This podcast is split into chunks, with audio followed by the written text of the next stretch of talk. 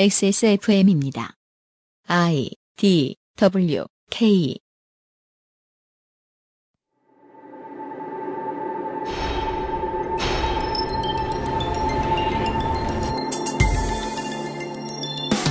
공적 개발 원조란 잘 사는 나라가 개발도상국이나 국제기구에 제공하는 자금의 흐름을 말합니다. 원조해주는 나라의 정부가 돈을 받는 나라의 사정을 자세히 알 수 없는 경우가 많다 보니 사정을 잘 아는 현지인 혹은 외교관의 주변인들의 도움을 받아 집행하곤 하죠. 큰 돈 들어가는 국가 사업인데 민간인이 낀다는 얘기입니다. 최근에는 그중 최순실도 있던 것으로 보이고요. 시스템의 빈 구석이 워낙 많으면 커다란 사회라도 소수의 좀도둑이 큰 이윤을 취할 수 있습니다. 히스테리 사건 파일. 그것은 알기 싫다. 네팔과 말레이시아의 청취자 여러분, 안녕하세요. XSFM의 책임 프로듀서 UMC입니다. 오늘은 여러분과 직접적인 관련이 있진 않더라도 아, 한 달이 건너면 관련이 있을 수 있는 얘기를 할 수, 할지도 모르겠습니다. 그것은 알기 싫다 213회 목요일 순서입니다. 윤세민 기자가 앉아 있고요. 네, 안녕하십니까. 윤세민입니다. 최순실을 이해하기 위해서는요. 한국의 어른들이 살아가는 모습을 이해할 필요가 있습니다. 어떤 식으로요? 결론부터 말씀을 드리면 저는 최순실의 모습이 한국의 어른들이 생각하는 사회상의 가장 내추럴한 우두머리 막걸리집 같은 곳에서 음? 하시는 어른들의 푸념 같은 거요? 아니에요. 막걸리집에선 사람들이 푸념만 하지 않아요. 뭐 주문도 하죠. 주문도 하고요. 네. 토도 하고요. 네. 무슨 사업을 하면 잘 될지를 얘기해요. 사업이란 어, 마치 그 스포츠 베팅과도 같아서 이윤을 내야겠다라고 마음먹은 사람들은 물불 안 가리고자 하는 경향이 있어요. 이런 걸 어디 가서 잘 볼 수 있냐면 어, 법정이나 네. 구치소, 어, 감호소 안 돼요. 감호소에는 이미 끝난 사람들이 들어가 있기 때문에 그 사람들은 대화할 게 별로 없어요. 네. 구치소에 가서 면회하는 모습을 보면 음. 한국의 어른들이 세상을 어떻게 보는가가 너무 잘 보여요. 어떤 어떤 반칙을 하는 것까지 용인해 줄 수 있는가. 왜냐하면 합법적인 사업과 불법적으로 취득하는 사기의 경계는 매우 모호해요. 오후 2시에서 3시 정도에 음? 가산 디지털 단지나 구로 디지털 단지에는 커피숍에 가서 앉아 있으면은 네. 아 그래 맞아. 음, 중소기업 사장들이 나와 가지고 앉아서 사장 친구들끼리 커피를 마셔요. 음. 그건 저, 저는 프리랜서 하면서 알게 됐거든요. 아, 내가 일하는 회사에서 미팅 있다고 나간 사장들이 여기서 이러고 있는 거구나라는 거를. 그럼 거기서 많은 이야기들을 하는데 직원들 욕을 하거나 음. 아니면은 이렇게 하면 정부 지원을 받아서 이렇게 이렇게 이렇게 할 수 있다. 여기서 이 사업을 이런 식으로 하면 정부에서 이게 나오고 그걸 이렇게 가지고 해서 정부 지원 받는 사업에 대한 이야기를 계속해요. 잠깐 뭐 좀 가져올게요. 네.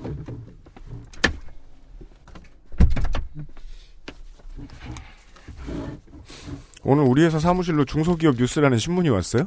아, 네. 네, 그거는 지금 어, 사장이 죽을 때를 대비해서 제가 지금 노란 우산 공제를 들어놨기 때문에 한 달 공짜로 이걸 주는 건데요. 일면 광고에 이런 게 있어요. 2017년 이게 봅시다. 중소기업 뉴스 2017년 2월 8일 수요일자입니다. 톱 광고입니다. 2017년 1차 상반기 중소기업 방송 광고 활성화 제작비 지원 사업 안내. 사업 취지, 우수한 기술력을 가지고 있으나 높은 방송 광고 소재 제작비 부담으로 이를 활용하지 못하는 중소기업의 광고 제작비 지원. 지원 금액은 최대 한도 뭐 5천만 원, 350만 원 이렇게 줄줄 써 있고 신청 자격은 중소기업으로서 아래 중 하나 이상의 확인서를 발급받은 기업.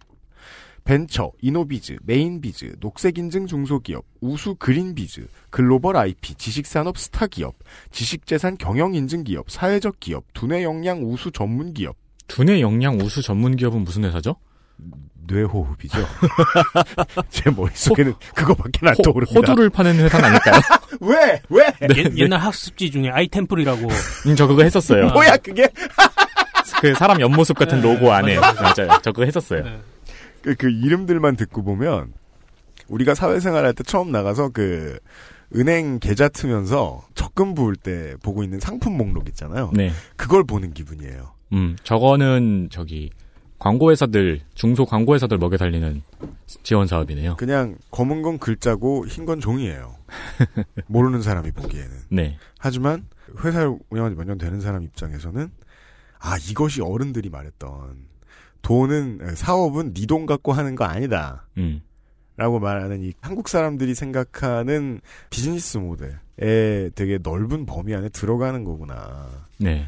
이게 눈 확 띄어요. 가끔 이제 이런 일을 하다 보면은 아 나라 돈으로 이런 일을 할 수 있고 저런 일을 할 수 있구나. 이게 지금 나라 돈으로 광고를 만들어 주겠다는 거잖아요. 네 맞아요. 그러면 1차적으로 물론 그 이걸 본 중소기업이 신청을 해가지고 음. 자기네 기술에 대한 광고를 만들어줄 회사를 찾아가지고 그렇게 진행되는 경우도 있지만 음. 반대로 광고 회사가 이걸 보고 중소기업을 찾아가는 경우도 많아요. 그래서 합법인데도 찜찜해요, 솔직히. 네, 이걸 들고 가서 이런 식으로 지원을 받으시고 저희한테 일을 주십시오. 이런 경우. 만약에 중소기업 사장들을 제가 뭐막 알고 지낸다고 하면 그런 친구들이 만약 있다고 없는데요. 있다고 하면 그 사람들이 모여서 이런 얘기를 하고 있을 텐데 그 막걸리 집에 앉아가지고 음. 야 이건 좀 찜찜하지 않냐라는 말을 할 수는 없을 거예요. 그럼요. 왜냐하면 회사는 살리고 봐야 직원들과 그 권속들이 먹고 살 거 아닙니까? 그럼요. 기본적인 정의잖아요. 이게 악이라는 게 아니라 이 합법의 영역에서 이제 이런저런 우리한테 들어가지 않아도 되는 돈들을 잘 땡겨가면서 사업을 하다 보면 나중엔 합법이 될지 몰라도 음. 혹은 영원히 불법 영역에 붙어 있을지 몰라도 남의 돈을 잘 끌어당기는 사람, 남의 투자를 잘 받는 사람들과 이야기를 하게 됩니다. 음. 그리고 세상 모든 기술은요 많이 배우면 법 바깥으로 나갑니다. 가끔씩. 음. 근데 저게 그 신문 광고로 나오면은 그나마 좀 나은데 보통 연말 정도면은 저게 수첩으로 나와요. 1년치 1년치 스케줄이 쭉 나와요. 네. 아, 네. 언제 지원하고 언제 지원하고 언제 지원하면은 뭐뭐뭐를 할 수 있다. 네. 그, 그리고 그 수첩 가지신 분이 대체로 말씀하신 그런 자리에서 대장 노릇을 하죠. 중소기업 대표님들. 예. 네. 나쁘다는 게 아니에요. 세상에 많은 것들이 합법과 불법 사이에 놓여 있다는 거죠. 이걸 그냥 이렇게 해주면 이런 걸 연결해주면 그건 공무원인데요. 이거보다 더 커져가지고 막 뒷돈 받고 음. 향응을 주고받고 하기 시작하는 문제를 연결해주면 그건 브로커가 되는 거죠. 음, 그렇죠. 네. 박근혜 최순실 게이트에서 그 아이실이 보는 제일 재밌는 포인트는 이겁니다. 최순실의 업적은 한국 사회를 너무 잘 보여줍니다. 전형이라고 할 수 있는 거죠. 네. 마치 일제시대의 김첨지 같은 인물. 그 중에 이제 김첨지가 해외에 나갔다면 어떤 금광을 보았는가를 한동안 좀 소개시켜 드려 보려고 합니다. 곧 시작을 하죠. 그것은 알기 싫다는 에브리온 TV, 나의 마지막 시도 퍼펙트 25 전화 영어, 면역 감인 반응에 도움을 줄 수도 있는 알렉스, 믿을 수 있는 목격자 미르 블랙박스, 이탈리아에서 온 케이크 라 파스테 이탈리아에서 온 케이크 라 파스티체리아에서 도와주고 있습니다. 바로 성공하면 이상하잖아요. XSFM입니다. 보조전원 장치와 차량 배터리 보호 기능으로 믿을 수 있는 목격자 미르 블랙박스 M8 Maestro pasticcere. La pasticceria. 라 파스티체리아는 이탈리아 마에스트로에게 직접 수확한 파스티체레가 전통의 방식 그대로 최고의 재료와 함께 구우는 천연 발효 빵입니다. 일반적인 제빵에서 사용하는 이스트를 쓰지 않은 이탈리아 전통 방식의 천연 발효종을 사용한 지금까지 경험해보지 못한 풍미와 식감. 천연 발효빵이라 장기간 보관해도 맛은 그대로. 방부제를 전혀 사용하지 않아 건강에도 좋은 라 파스티체리아. 낯설은 만큼의 기대감. 이탈리아에서 온 케이크 라 파스티체리아.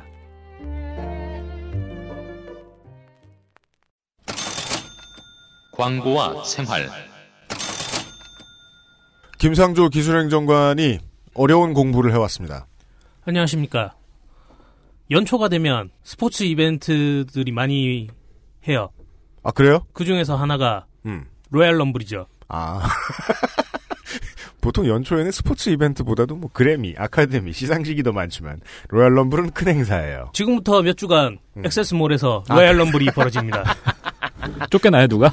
아니요, 계속 신규 선수가 영입된다는 투입이 된다는 소리죠. 아, 그리고 뭐 elimination도 얼마든지 있을 수 있어요. 그 중에서 오늘 첫 번째 선수 네. 소개시켜 드릴게요. entry number one입니다. 라파스티체리아. 라 파스티체리아. 아이고 힘듭니다. 어떤 품목이냐 하면 빵이에요. 네. 두 가지 품목이거든요. 네. 판도르와 빠네토네. 자, 윤세민의 표정에서 지금 저희가 전달해 드리고 있는 바가 전혀 전달되지 않는다는 걸 전 세계로 지금 나가는 와중에도 그 오늘 이제 본편에도 그렇지만은요 어려운 얘기가 많이 나오는데 믿고 끝까지 들으세요. 해석해 드릴 거예요. 알겠습니다. 최초에 제시된 문장은 이겁니다. 라 파스티체리아에서 나온 판도로와 파네토네예요. 이 빵에 대해서 좀 설명을 드리자면 네. 맛이 없지는 않습니다. 아니 근데 네, 그 지금 저희 눈앞에도 있고 네네. 제가 몇 번 뜯어 먹어 봤는데 네네. 맛은 진짜 굉장히 맛있어요. 그러니까 좀 약간 개념을 다르게 생각을 해야 돼요. 그 동안에 우리가 쉽게 접했던 뭐 땡리 바게트 아니면 땡레주르 네. 에서 파는 빵처럼 뭐 달거나 짜거나 아니면 뭐 햄이 들어가고 뭐 치즈가 들어가고 치즈가 들어가고 이런 종류의 빵이 아니에요. 음. 말 그대로 전통 방식의 빵이거든요. 그냥 빵입니다. 네. 그래서 밥처럼 먹을 수 있는 빵이에요. 음. 그래서 뭐 수프랑 같이 곁들여 드시거나 이때는 김상조의 발음이 주요합니다. 전통적이기도 하고 정통이기도 합니다. 아. 네. 네. 그래서 평소에 우리가 생각하는 그런 빵의 맛을 생각하고 드시는 분들한테는 맛이 없을 수가 있어요. 그렇습니다. 아, 그래서 제가 좋아하는구나. 저는 단빵을 별로 안 좋아하거든요. 별로 안 달죠 이거. 네, 근데 홍대에 이제 그 여러 빵집이 있잖아요. 음. 오 5대 빵집, 뭐 4대 빵집 이렇게 있잖아요. 그런가요? 음. 예, 거기 가면은 안 단 빵들이 있어요. 음. 그뭐 독일 방식으로 만든 빵집도 있고 음. 프랑스 방식으로 만든 빵집들도 있는데 네. 달지 않은 대신 향이 되게 진한 빵들이 있어요. 음. 이 빵이 약간 그런 것 같아요. 네. 풍미가 좋은 빵이에요. 음. 그래서 판도로 같은 경우에는 이탈리아 베네토 파네토네는 밀라노 출신입니다. 네, 그렇습니다. 네. 혹시나 그런 맛에 아직 적응이 못 되신 분들을 위해서 sugar powder도 같이 동봉해서 보내드리거든요. 네, 슈가 파우더도 어, 고급스러워요. 네. 뭐 아까 전에 말씀드렸듯이 수프와 곁들여 드시거나 음. 아니면 뭐 와인 드실 때 조금씩 떼 드셔도 참 좋고요. 우리 이 빵을 직접 만드시는 어, 혼자 만드십니다. 아, 그래요? 네. 그러니까 저 반죽을 썩혀놓고 있다가 아, 표현을 달게 할까? 저기 발효하고 계시다가 네. 수하고 계시다가 주문 들어오면 그냥 곧 팝니다 바로 혼자서 파십니다. 음. 이 파스테체리께서 말씀하신 바에 따르면 샴페인에 제일 잘 어울린다고 하더군요. 그 크기에 대해서 언급을 해드려야겠죠? 개 큽니다. 네. 주로 제가 하고 싶었던 게임이 나왔을 때 음, 제가 의식처럼 하는 행동이 있거든요. 뭡니까? 볶음밥을 한 5인분을 만들어 놔요. 네. 게임을 하다가 주방에 물 들어가면서 한입더 먹고 아, 뭐 화장실 갔다가 오면서 한입더 먹고 그 리니지 성주들한테 그런 얘기 들은 적 있어요. 네. 곰국을 50여 리터 끓여 놓는다. 그 정도의 크기의 빵이에요. 큽니다. 그런데 그렇게 하면은 사람들이 또 이런 의심을 하죠. 뭐요? 빵이 그렇게 두면은 썩지 않나? 음. 보관에 어려움이 있지 않나? 네. 이게 발효를 통해 가지고 음. 만든 빵이라서 음. 보관 기간이 평 그냥 평빵보다는 깁니다. 한 20일 정도 됩니다. 네. 이스트를 쓰지 않고 만들었고 음. 아, 파스티체리의 설명에 의하면 상온에 두는 것이 훨씬 맛있다. 네. 그래서 지금 저희 녹음실 안에도 빵이 있는데 얘 지금 한, 한 일주일 됐죠? 보름 넘었어요. 네. 이미. 맛은 똑같아요. 네. 네. 뭐 약간 건조해질 약간- 수도 있는데 그건 밀봉의 문제고요. 음. 음, 네. 제가 이제 이 빵을 봤을 때 처음 든 생각은 음, 영화 같은 거 보시면서 네. 왜 빵순이 분들 계시죠? 음. 영화 같은 거 보시면서 음. 그냥 계속 뜯어먹기에 딱 좋아요. 1kg짜리 모델이 지금 저희 앞에 있는데요. 그, 손이상 선생 토르소만해요. 음. 예, 큽니다. 네. 이게 사실 2년 전쯤에 강남에서 한번 유행을 탄 적이 있었어요. 아. 그렇고 지금 대형 마트에서도 파는 곳이 있고 그런데 네. 그런 곳에서는 지금 유통기한을 1년 이렇게 막 잡고 있거든요. 네. 음. 그런 것들은 방부제가 엄청 들어갔습니다. 음. 하지만 라파스티체리아의 이 두 빵들은 방부제가 전혀 안 들어갔습니다. 음. 네. 두 달 전에 제가 이 물건을 처음 보고 유면상 PD와 저는 혀를 내두르며 못 받아요. 빵을 무슨 수로 팔아요? 라고 했다가 지금 결국 저희 앞까지 왔습니다. 네. 공장도 갔고 먹어도 받고 오래 그냥 발로 차면서 그냥 길거리에도 더 받고 많은 실험을 거쳤습니다. 마지막 실험은 왜 하신 거예요? 그냥 스마트폰 실험하듯이 충격 실험 200번 터뜨리고 뭔가 고생시키고 싶었어요. 네. 빵을 팔아야 되는데 세상에 온라인으로 음. 모두 합격했습니다. 아 제가 그거 하나 빠뜨린 게 있는데요. 네. 그 처음에 그 소개드렸던 수식어가 이탈리아에서 온 케이크잖아요. 음. 아, 그렇다고 이탈리아에서 온 건 아닙니다. 아 그렇습니다. 예. 바스티체리의 설명에 의하면 이탈리아에서 넘어온 물건들이 지금 땡스트코에 있어요. 아. 캔에 들어가 있는 1kg짜리 빵이 있어요. 아, 그건 또 캔에 들어가 있어요? 네. 걔네들은 아, 아. 예. 아니죠. 빵인데. 예. 좀 들어가 있다. 네. 예. 아, 얘는 없다. 시장 조사를 해본 바 요거를 이제 방부제 아예 없이 어, 쓴맛이 나지 않게 만드는 유일한 공장을 저희가 섭외한 것으로 지금까지는 알고 있습니다. 음. 어, 확인을 부탁드립니다. 네. 자신은 없어요. 그렇게 판단한 이유가 이렇게 발로 차봤는데 멀쩡해서는 아니죠. 아, 철저하게 조사했습니다. 진짜로. 어, 매우 스트레스 받고, 있, 받고 있었습니다. 그동안 저희들이 저 빵 때문에. 예. 크기도 큰. 어, 리니지 하실 분들 참고하시고요. 뜬금없이 지진이 태백산맥을 지나왔어요. 그래요? 서해안으로 가고 있어요, 지금. 음. 지난주에 대전에 지진이 있었어요. 진도 1.9면 뭐 예민한 사람은 느낍니다. 혹은 뭐 한 곳만 집중해서 바라보고 있으면 무조건 느낀다고들 하죠. 약한 지진은 경미한 네, 지진은. 네. 그래서 이제 작년 초겨울부터 아, 지진 얘기나 좀 해달라 그랬더니 사무엘 성님이 이상한 특종을 캐오셨어요? 네. 저희가 이제 뭐 지진 얘기, 재난 얘기를 부탁드리면은 계속 다른 더 큰 거를 이게 재난이다. 오세요. 네. 재난 개념이 좀 광범위하시다. 어서 오십시오. 지진 이런 거. 반갑습니다. 지난 연말에 고구마 한 접시를 갖다 안겨드렸던 걸로 기억을 합니다. 네, 이건 아저씨적인 표현이에요. 예. 그러니까 그것만 먹으면 답답하다 이런 뜻이거든요. 방송에서 이제 한국의 정치적 상황들을 정치적 재난 상태라고 정의를 하고 말씀들을 했었는데요. 민주주의 혁명이나 시민혁명이 어느 정도 완수가 된 단계 그 다음에도 여전히 어, 부패나 독재 정권은 다시 돌아올 수 있다라는 이야기를 드린 적이 있습니다. 그런데 이게 지금 그 전 세계로 확장되고 있는 상태입니다. 그럼요. 미국의 제45대 대통령께서 설마 지킬까라고 생각했던 호황된 공약들을 행정명령으로 발동을 시키네요. 열심히 지키고 있습니다. 예, 거기다 백인 우월주의가 유럽 대, 아, 대륙에서도 넘실거리고 있으면서 네. 캐나다를 제외한 백인 국가들 대부분에서 유색 인종에 대한 차별 정책들이 공공연하게 언급들이 되고 있습니다. 지금 영국은 오래된 수권 정당인 노동당이 지금 어, 다음번에 총선 치르면 원내 3당으로 밀려날 지지율 조사에서 3위까지 뚝 떨어졌습니다. 어. 예. 또 르펜은 지금 1위지 않습니까? 마리 그리고 르펜은. 프랑스 함락은 예, 눈앞이다. 네. 네. 그 실제로 그 이런 상황을 예언한 사람들이 되게 많, 많았더라고요. 예를 들면 저 여튼 지난 설날에 트럼프 대통령이 난민들은 120일간, 7개 무슬림 국가 출신들은 90일간 미국에 들어오지 못하는 행정명령을 발효를 하는데요. 음흠. 이 행정명령에 반대하는 미국 시민들의 활동들이 바로 이제 나오기 시작을 하죠. 트럼프 지지자들에게는 자신의 총사령관에 저항하는 기득권 좌파 정도로 이제 포장이 되고 있는데. 근데 공항에서부터 법원에 이르기까지 필요한 모든 곳으로 달려간 미국 시민들, 마카파 대통령에 맞서서 민주주의를 지키기 위해서 싸우는 미국 시민들의 다양한 모습들은 참 여러 가지 면에서 감동적이었습니다. 이게 네. 옛날 같았으면은 이 장면들이 우리나라 온라인에 유포가 되면서 음. 뭐 미국의 국민성, 뭐 참 부러운 미국의 국민성, 한국에선 저런 거 절대 없을 거야, 뭐 이런 식의 댓글이 달렸겠지만 어? 지금 한국 사람들은 그렇게 생각 안 하죠. 우리가 해본 걸 니네가 이제 하는구나라고 귀- 하죠, 이제. 귀엽게 보고 있죠. 네. 애쓰세요. 이등병님.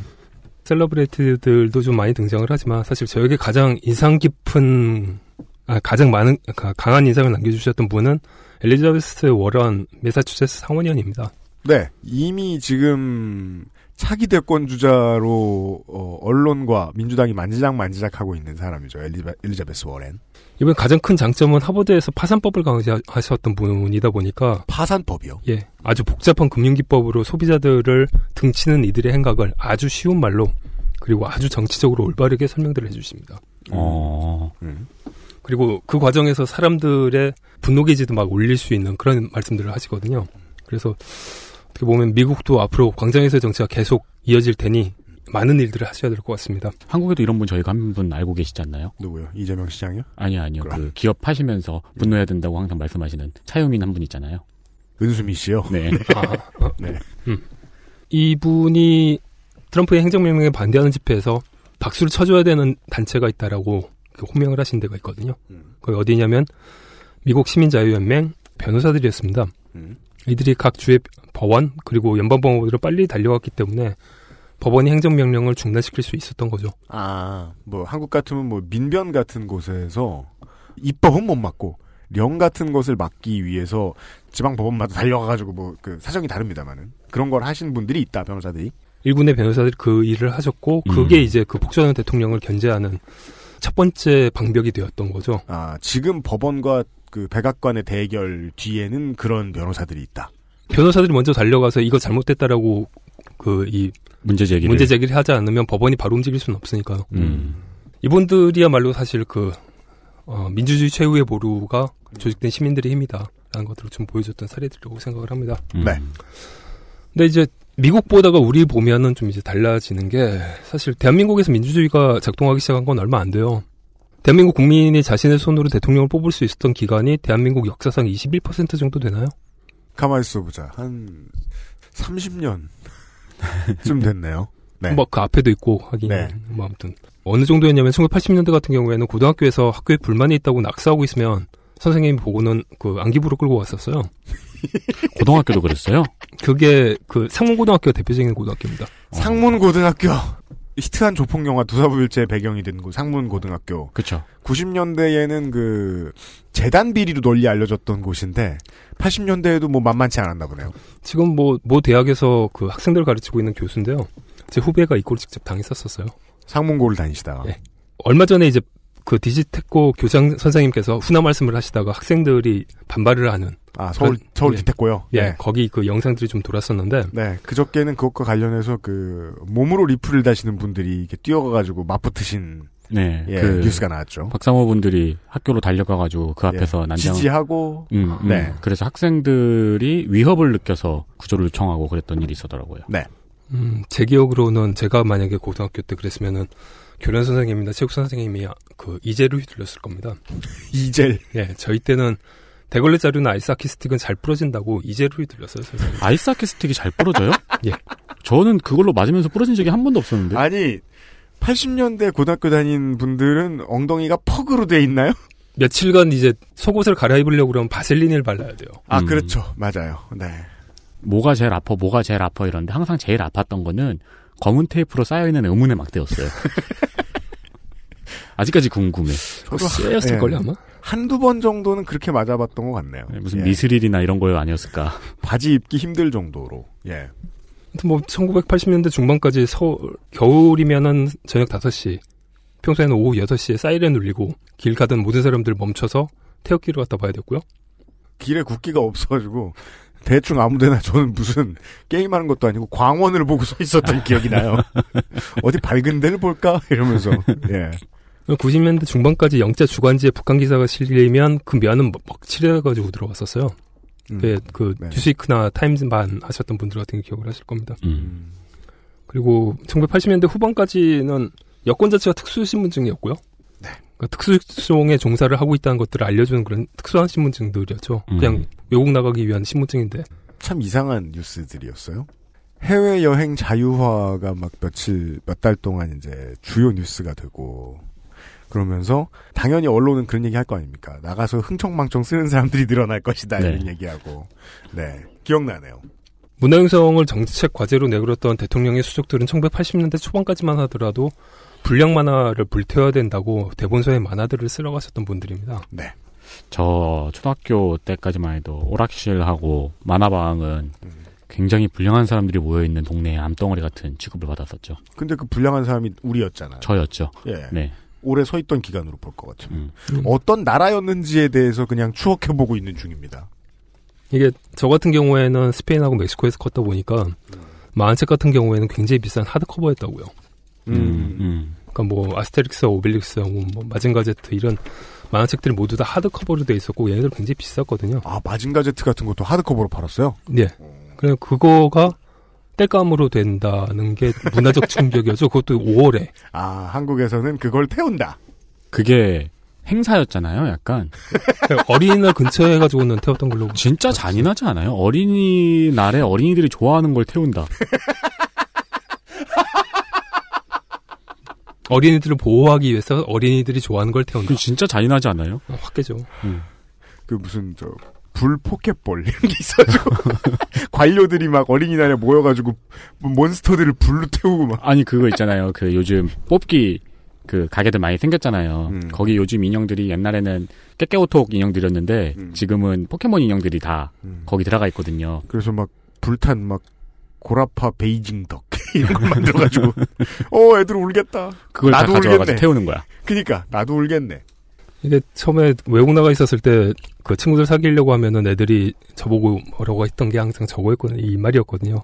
구리구리랑 그 군바리 국가에서 온 촌뜨기 음. 뭐 이런 거였는데 애들이 그걸 어떻게 알았을까요? 돌아오고 나니까 실감이 나더라고요. 음. 있었을 때는 왜 나한테 그래요 했는데 그분들이 지금 현재 다시 정권을 잡고 계신 거니까 블랙리스트 같은 걸 만들면 안 된다라는 생각을 안 하시는 거죠. 블랙리스트를 만든다는 것 자체가 헌법 위반이라는 거. 대통령 음. 취임 선서 앞에 그러니까 취임 선서 맨 앞에 나오는 헌법을 준수하고라는 선언 서 자체를 갖다가 어긴다는 거 음. 이런 생각을 안 하시는 거죠. 그러니까 오래전에 우리 방송에서 그런 얘기 했던 것 같아요. 박근혜 정권의 가장 이해 안 되는 부분들에 대한 설명. 김기춘을 개인적으로 보았을 때 80년대에 정치를 하면서 온 세상을 괴벨스처럼 주무를 수 있다라는 사실을 확인했고 아, 믿음을 가지고 있는 인물이다. 그리고 그 주변에는 그때부터 그런 사람들과 함께 일했던 사람들이 가득하다. 네. 만화책 불태우고 뭐 언론 검열하고 외국 못 나가게 하고 하던 시절에 아저씨들이 지금 그대로 앉아 있다. 블랙리스트는 그런데 연장선상에 있는 게 맞네요. 그러면 저 사람들의 마음이 이해가 되죠. 이건 꼭 필요하다. 음. 법은 원래 국가는 원래 그런 것까지 할 수 있다. 음. 원래. 이게 대한민국은 아직도 그렇게 보면은 헌법적인 가치들을 지키고 시민들의 권리를 보호하는 장치들이 더 많이 만들어져야 되는 나라입니다. 음. 참여연대를 비롯해서 뭐 수많은 시민단체들이 사실 2008년부터 지금까지 무진장 애쓰고 있지만 갈 길이 먼 거죠. 그리고 후손들에게 욕먹지 않으려면 수년간 이 작업에 굉장히 많은 노력과 땀을 쏟아야 할 거고요. 당장 지금 그 야당의 대권 주자들이 새로운 이제 규제 장치를 만들겠다라고 말하는 사람들도 있지만 아, 있던 거 잘 지키게 만드는 일도 되게 어려운 일이라는 얘기 하잖아요. 음, 네. 비슷한 얘기인지도 모르겠어요. 음.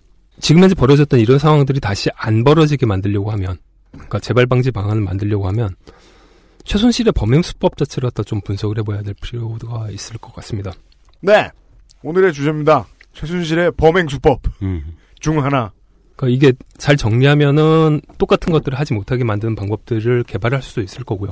음, 그렇죠. 혹은 지금 나와 있는 법들 중에 어떤 것에 무게와 힘을 실어 주어야 할 것인가를 보여줄 수도 있을 거고요. 그리고 사회적으로 어떻게 저항을 해야 될 것인가도 좀 정리들을 해볼 수가 있겠죠. 우리가 집중해서 감시해야 될 것들이 어떤 것인지. 네.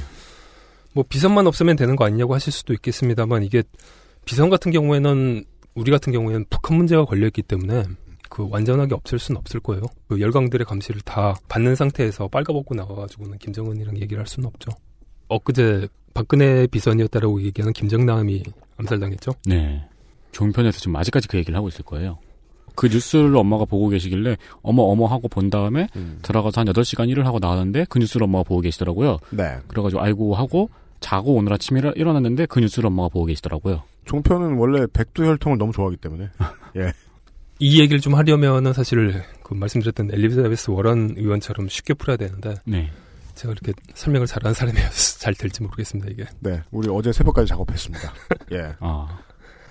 최순실이 안 건드리고 지나간 곳이 없긴 합니다만 이걸 비교해서 보려고 하면은 최순실이 가장 성공했던 케이스 하고 최순실이 성공하지 못했던 케이스를 비교해서 보는 게 가장 좋을 거라고 생각을 합니다. 아, 범죄 수사네요. 음. 음. 그럼 뭐 어, 가장 일반적인 과학 분석 비법들이죠. 그뭐 counterpart랑 이 네. 권하는 게 보면은 그 성공했던 케이스는 K스포츠 재단. 그다음에 아. 실패했던 케이스는 미얀마 사업이 아닐까 생각을 합니다. 네. 그래서 이 미얀마 사업이 뉴스에 많이 안 나오죠. 왜냐하면 실패 케이스니까. 근데 어떻게 보면은 실패 케이스가 지금은 더 재밌을 것 같은데 왜냐면은 다 성공했다고 하니까 그래서 지금 우리가 이걸 다룰 거예요. 그렇군요. 최순실의 실패 케이스. 우선 성공 케이스부터 좀 다른 언론이 좀 짚지 않은 것들 위주로 좀 얘기를 해봅시다. 기본적으로 어떻게 시도를 해서 성공을 했으니까 다음번에도 똑같은 걸 시도를 할 거 아니에요. 네. 그러니까 루틴하게 진행이 되고 그리고 또 이제 실패했다고 한다면 이 양반들 같은 경우 어찌됐건 다른 일들을 진행을 할 때 그 실패했던 부분들을 어떤 걸 메꾸겠죠. 음, 음. 그러니까 그런 부분들이 어떻게 차이들이 나는지를 하다 보려면 먼저 시- 성공했던 케이스를 먼저 보는 게 맞습니다. 네. 네. 어, K스포츠 재단은 이 어떻게 만들어지는지를 사실 언론 보도를 통해서 알기는 쉽지가 않아요. 음, 음. 왜냐하면 특검 같은 경우에는 기본적으로 범죄 사실만 얘기를 하고 있는 거지 음. 전체적인 상황을 설명을 해줘야 될 이유가 없거든요. 대충 만들고 돈 뜯었다. 그렇죠. 그렇죠. 네. 근데 법치 국가에서 이걸 어떻게 대충 만들고 맨 윗선 수준에서 돈을 뜯도록 용인 혹은 지시를 내릴 수 있었는가는 자세한 얘기가 잘 돌아다니지는 않아요. 음, 네. 대체로 그 재단법인 같은 경우에는 사업 계획서가 굉장히 두껍게 나오거든요. 그렇겠죠. 보통 하면은 뭐 파워포인트 파일로 한 수백 장이 나옵니다. 어. 네. 그런 것들을 저분들이 만들었을 거라고 생각할 수는 없거든요. 아, 그런가요? 그러니까 네. 뭐 장시호 씨나 최순실 씨가 직접 만들었을 리는 없죠. 아, 그렇죠. 네. 장시호 씨나 최순실 씨가 직접 만들래야 만들 수가 없는 게 시간도 그렇게 오래 걸리는데 어, 수금하러 다니기도 바쁘고 다른 소재로 돈 벌러 다니기도 바쁜데 음. 그런 문서 직접 안 만든다고요. 윤세민 시키지. 음. 예. 그 저는 또 제한서는 아니라서 아 네. 제한서 훨씬 비싸요. 제가 하는 일보다. 아 진짜요? 네. 그거 하지. 왜? 예. 뭐 그러다 보니까는 기사들도 좀 중구난방으로 나오고 있어서 네.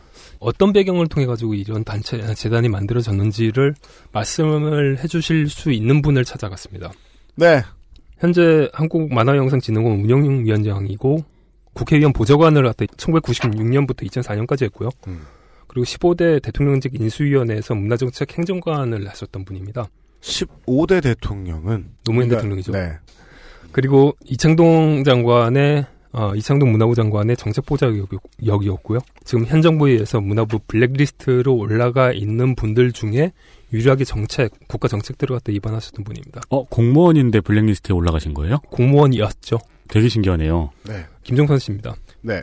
김종선 현 한국만화영상진흥원 운영위원장의 이야기를 조금 들어보시죠. 또한 체육 쪽에서 문화부 입장하고 지자체 입장하고 틀려. 문화부는 전문 체육단체라든지 할 수 있는데도 예를 들어서 뭐 안산 지역에 체육시설이 있으면 한양대 체대하고 연관시키거나 위탁 관리를 그렇게 해줬으면 좋겠고 그거는 문화부 입장이고 시도에 가면 시군구 공무원들 입장에서는 시설관리공단이 보직이야. 아, 땡보직이죠, 진짜 없는 그거 굳이 놓을 생각을 안 하는 거지. 이게 상충돼 있던 거란 말이야. 특이한 점이 있다면 이분이 되게 그 사무엘 성님을 가르치듯 말씀을 구수하게 해주시는데 네. 어, 나이 차는 한 살밖에 안 난다. 아, 그래요? 아무튼 네 김종선 위원장께 감사를 드리고요. 어, 첫 번째 얘기를 정리를 좀 해볼게요. 체육 사업을 관할하는 곳이 문체부와 지자체가 있는데 문체부와 지자체의 입장이 예를 들어 설명해 주셨어요. 안산시에 시설이 있는데 문화체육부 같은 경우에는 거기랑 지방에 있는 다른 곳을 연결시켜 줄 수 있다. 위탁을 하게. 예를 들면 한양대 에리카 캠의 체대 같은 곳을 연결시켜서 음. 어, 그런 일들을 벌일 수 있다. 문체부는. 네. 그런데 지자체로 넘어오면 이 똑같은 상황이 지자체는 이 일을 하기 싫다. 왜냐하면 지자체에 걸려 있는 시설관리공단은 땡보라서 이 일을 안 할수록 좋다. 어. 그러면 시설을 놀릴수록 좋다는 얘기인가요? 시설이 없을수록 좋다는 얘기도 돼요. 어. 그 다음 얘기를 좀 들어보죠. 그리고 학교 올림픽에 이런 큰 개인 대회를 해가지고 시설을 하면 그 시설 다 지자체에 떠넘길 수밖에 없잖아. 그렇죠. 그거 갖고 있으면 답이 없으니까. 그렇게 지자체 입장에서 깝깝하니까 장사되는 대로 보내려고 하는 거잖아. 서울이나 이런 데는 월드컵 경기장에 스포츠센터, 뭐 예식장, 홈플러스 이 짓을 하는 거잖아. 그걸 해가지고 관리비를 빼겠다는 거야. 서울 아니면 대전도 안 되고 대도시에 있는 경기장도 그 부대 시설 운영이 되게 안 돼.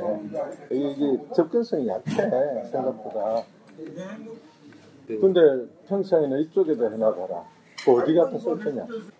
그런 입장이니까 문화부는 민간하고 해가지고 뭘 어떻게든 해보려고 생각을 해왔던 거지. 그거를 이제 근데 춘천 시키기가 공장장 같은 경우 보면 부동산을 보고 아닌 말로 입점시키고 키면 되는 거야. 올림픽 같은 큰 행사가 생겨서 시설들을 마구 정부가 지어놓고 음. 문체부가 해놓고 그것을 지자체에 떠넘긴다. 지자체는 죽을 맛이다. 네. 유일하게 서울의 예를 들어주셨어요. 월드컵 경기장이라고 말씀하시는 곳은 상암이죠. 그쵸. 상암은 결혼식도 하고 홈플러스도 하니까 돈을 남길 수도 있다. 유지를 할 수도 있다. 음. 하지만 웬만한 대도시들도 이렇겐 못한다. 접근성이 좋지 않다. 어, 지방 중소도시 및 대도시에서 큰 스포츠 컴플렉스 다 주로 멀고요. 외딴 곳이고요. 거기 안에 수익 시설을 넣는다는 건 불가능에 가까운 곳이 너무 많아요. 맞아요. 네. 네. 그 이런 거죠. 프로팀이 들어와야 그나마 뭘 할 수 있어요. 음, 맞아요. 근데 프로팀이 들어올 만한 곳은 보통은 입지가 좀 외곽에 있어요. 보통의 도시는. 네. 그래서 프로팀 하는 거 말고는 다른 다른 시설을 수익으로 운영하는 걸 못 해요.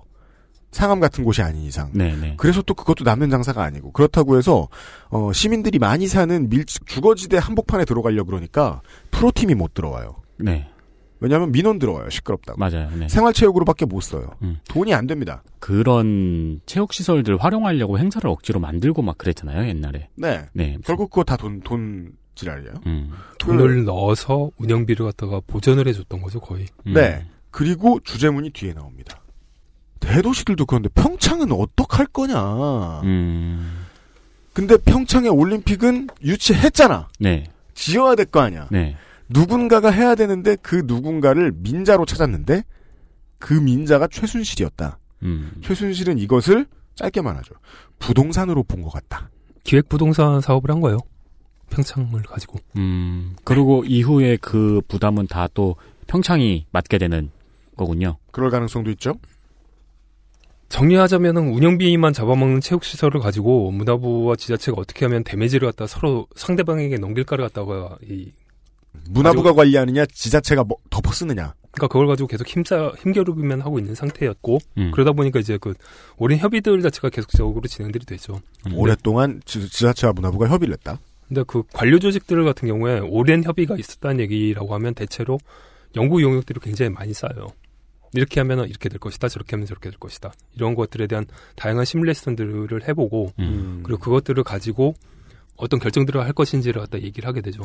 체육, 문화 콘텐츠 혹은 지방자치 이런 것들을 연구하는 연구 용- 단체들의 용- 용역을 줘가지고 시뮬레이션을 돌려봤을 것이다. 그렇죠. 왜냐면은 그러지 않으면은 결정권자인 뭐 대통령이나 장관이나 뭐 지자체장들이 이런 거 이런 거 어떻게 할 거냐라고 했었을 때 그냥 떼굴멍 해야 되잖아요. 윗선에서 네. 평창 어떻게 되고 있습니까? 라고 말하면 갖다 줄 게 필요하다. 어, 그런 거죠. 그래서 연구 용역을 돌린다. 그게 먼저 쌓여 있어야지 이제 그 그런 아니, 뭐 뭐든지 만들어 가지고 갖다 드릴 수가 있으니까 그런 것들은 다 있을 거예요. 음. 있었던 거예요. 그러니까 이 상황에서 이렇게 돌렸을 때 A라는 결과가 나온다. 네. B 상황에서 어떻게 돌렸을 때 어떤 결과가 나온다. 뭐 이런 그 모델들이 다 있던 상태에서 민자 그러니까 어떻게 하면은 민간의 특정 사람의 그 이익이 최대화 될 것인가를 가지고 사실은 만들었던 게 K스포츠 재단이라는 거죠. 문화부와 지자체는 그 둘 중에 누가 맡아도 손해를 보게 되어 있으니까 서로 떠넘기기 위해서 줄다리기를 지루하게 하고 있는 것이 아니라 거기서 왜 줄다리기만 하고 있냐고 위에와 위에서 결정권자가 물어보면 혼나니까 연구 용역을 돌려가면서 이거는 어떤 시뮬레이션을 거쳐서 이런 체육 시설을 앞으로 어떻게 운영할 수 있겠습니다라는 보고서를 만들고 싶은데 그 보고서를 만드는 와중에 이곳에서 내가 띄어먹을 것이 있겠다라고 생각하는 민간인이 끼어들어서 그게 지자체 관료가 됐든 문체부 관료가 됐든 구워 삶아 놓으면 몇 명을 아니면 자기 사람으로 꽂아 넣으면 심하게는 최수실은 그랬죠. 그러면 맨 위쪽으로 올라가는 연구 용역의 보고서의 내용이 달라진다. 정확하게는 자기가 하고 싶은 사업의 최대한의 수익이 보장되는 모델을 그냥 가지고 올 수가 있는 거죠. 네, 그러니까 이제 애물단지인 스포츠 시설을 가지고 지자체와 문체부가 서로 이제 이것을 어떻게 할 거냐는 질문에 대한 대답을 만들고 있는데 밖에서 누군가는 저걸 가지고 내가 뭘 할 수 있을 거라는 기획서를 가지고 있었다는 거죠. 아, 네. 그거를 그 시킬 수가 있었던 거죠. 왜냐하면 다양한 형태들의 연구 용, 음, 결과들이 있었을 테니까 네. 네. 거기서 이렇게 하면은 어떻게 하면 수익을 최대화시킬 수 있고 공공성을 희생을 시켜도 수익을 최대화시킬 수 있어요. 그러니까 제가 뭐 말씀드렸던 있었던 거는 이제 민간에서 어, 관료 조직에다 스파이 한두 명을 꽂는다거나 하- 관료 조직의 상층부에 한두 명에다가 로비를 하는 정도의 수준을 말씀드렸는데 최순실은 그게 아니잖아요. 음. 최순실은 관료 조직이 자기 것이 될 수 있는 인물이다 보니까 아예 이러한 사업의 흐름을 바꿔버릴 수 있었다. 네. 자기 이익에 맞게. 근데 견제할 장치는 없었다. 왜냐하면 문체부도 지자체도 이것을 오랫동안 관리하는 일은 싫어했으니까. K스포츠 재난과 같이 최종 의사결정권자의 사적 이익을 위해서 관료 조직을 움직이면 대한민국 경제가 뭐 어떻게 되든지 간에 관계없이 사익을 취하는 방법들도 간단했다는 거죠. 음, 알겠습니다. 이런 질문이 남습니다. 문체부와 지자체가 어차피 책임질 생각이 어, 본시 없는 조직들이기 때문에 그곳을 파고 들어가서 이미 대통령과 밀접한 관계를 가지고 있던 최순실이 이 사업에서 빈 부분에 나와 있던 이권을 자기 마음대로 극대화시킬 수 있었다는 것 정도까지는 이해가 되는데 그 와중에 최순실의 이득을 위해서 부역해야 되는 관료가 한두 명이 아닌데 이건 어떻게 움직일 수 있었을까? 이 질문에 대한 답은 광고를 듣고 좀 들어보죠. XSFM입니다. 면역 과민 반응 개선용 건강기능식품 알렉스. 면역 과민 반응 개선 기능으로 국내 최초 식약처 개별 인정을 받았습니다. 써보신 분들의 반응을 알아보세요.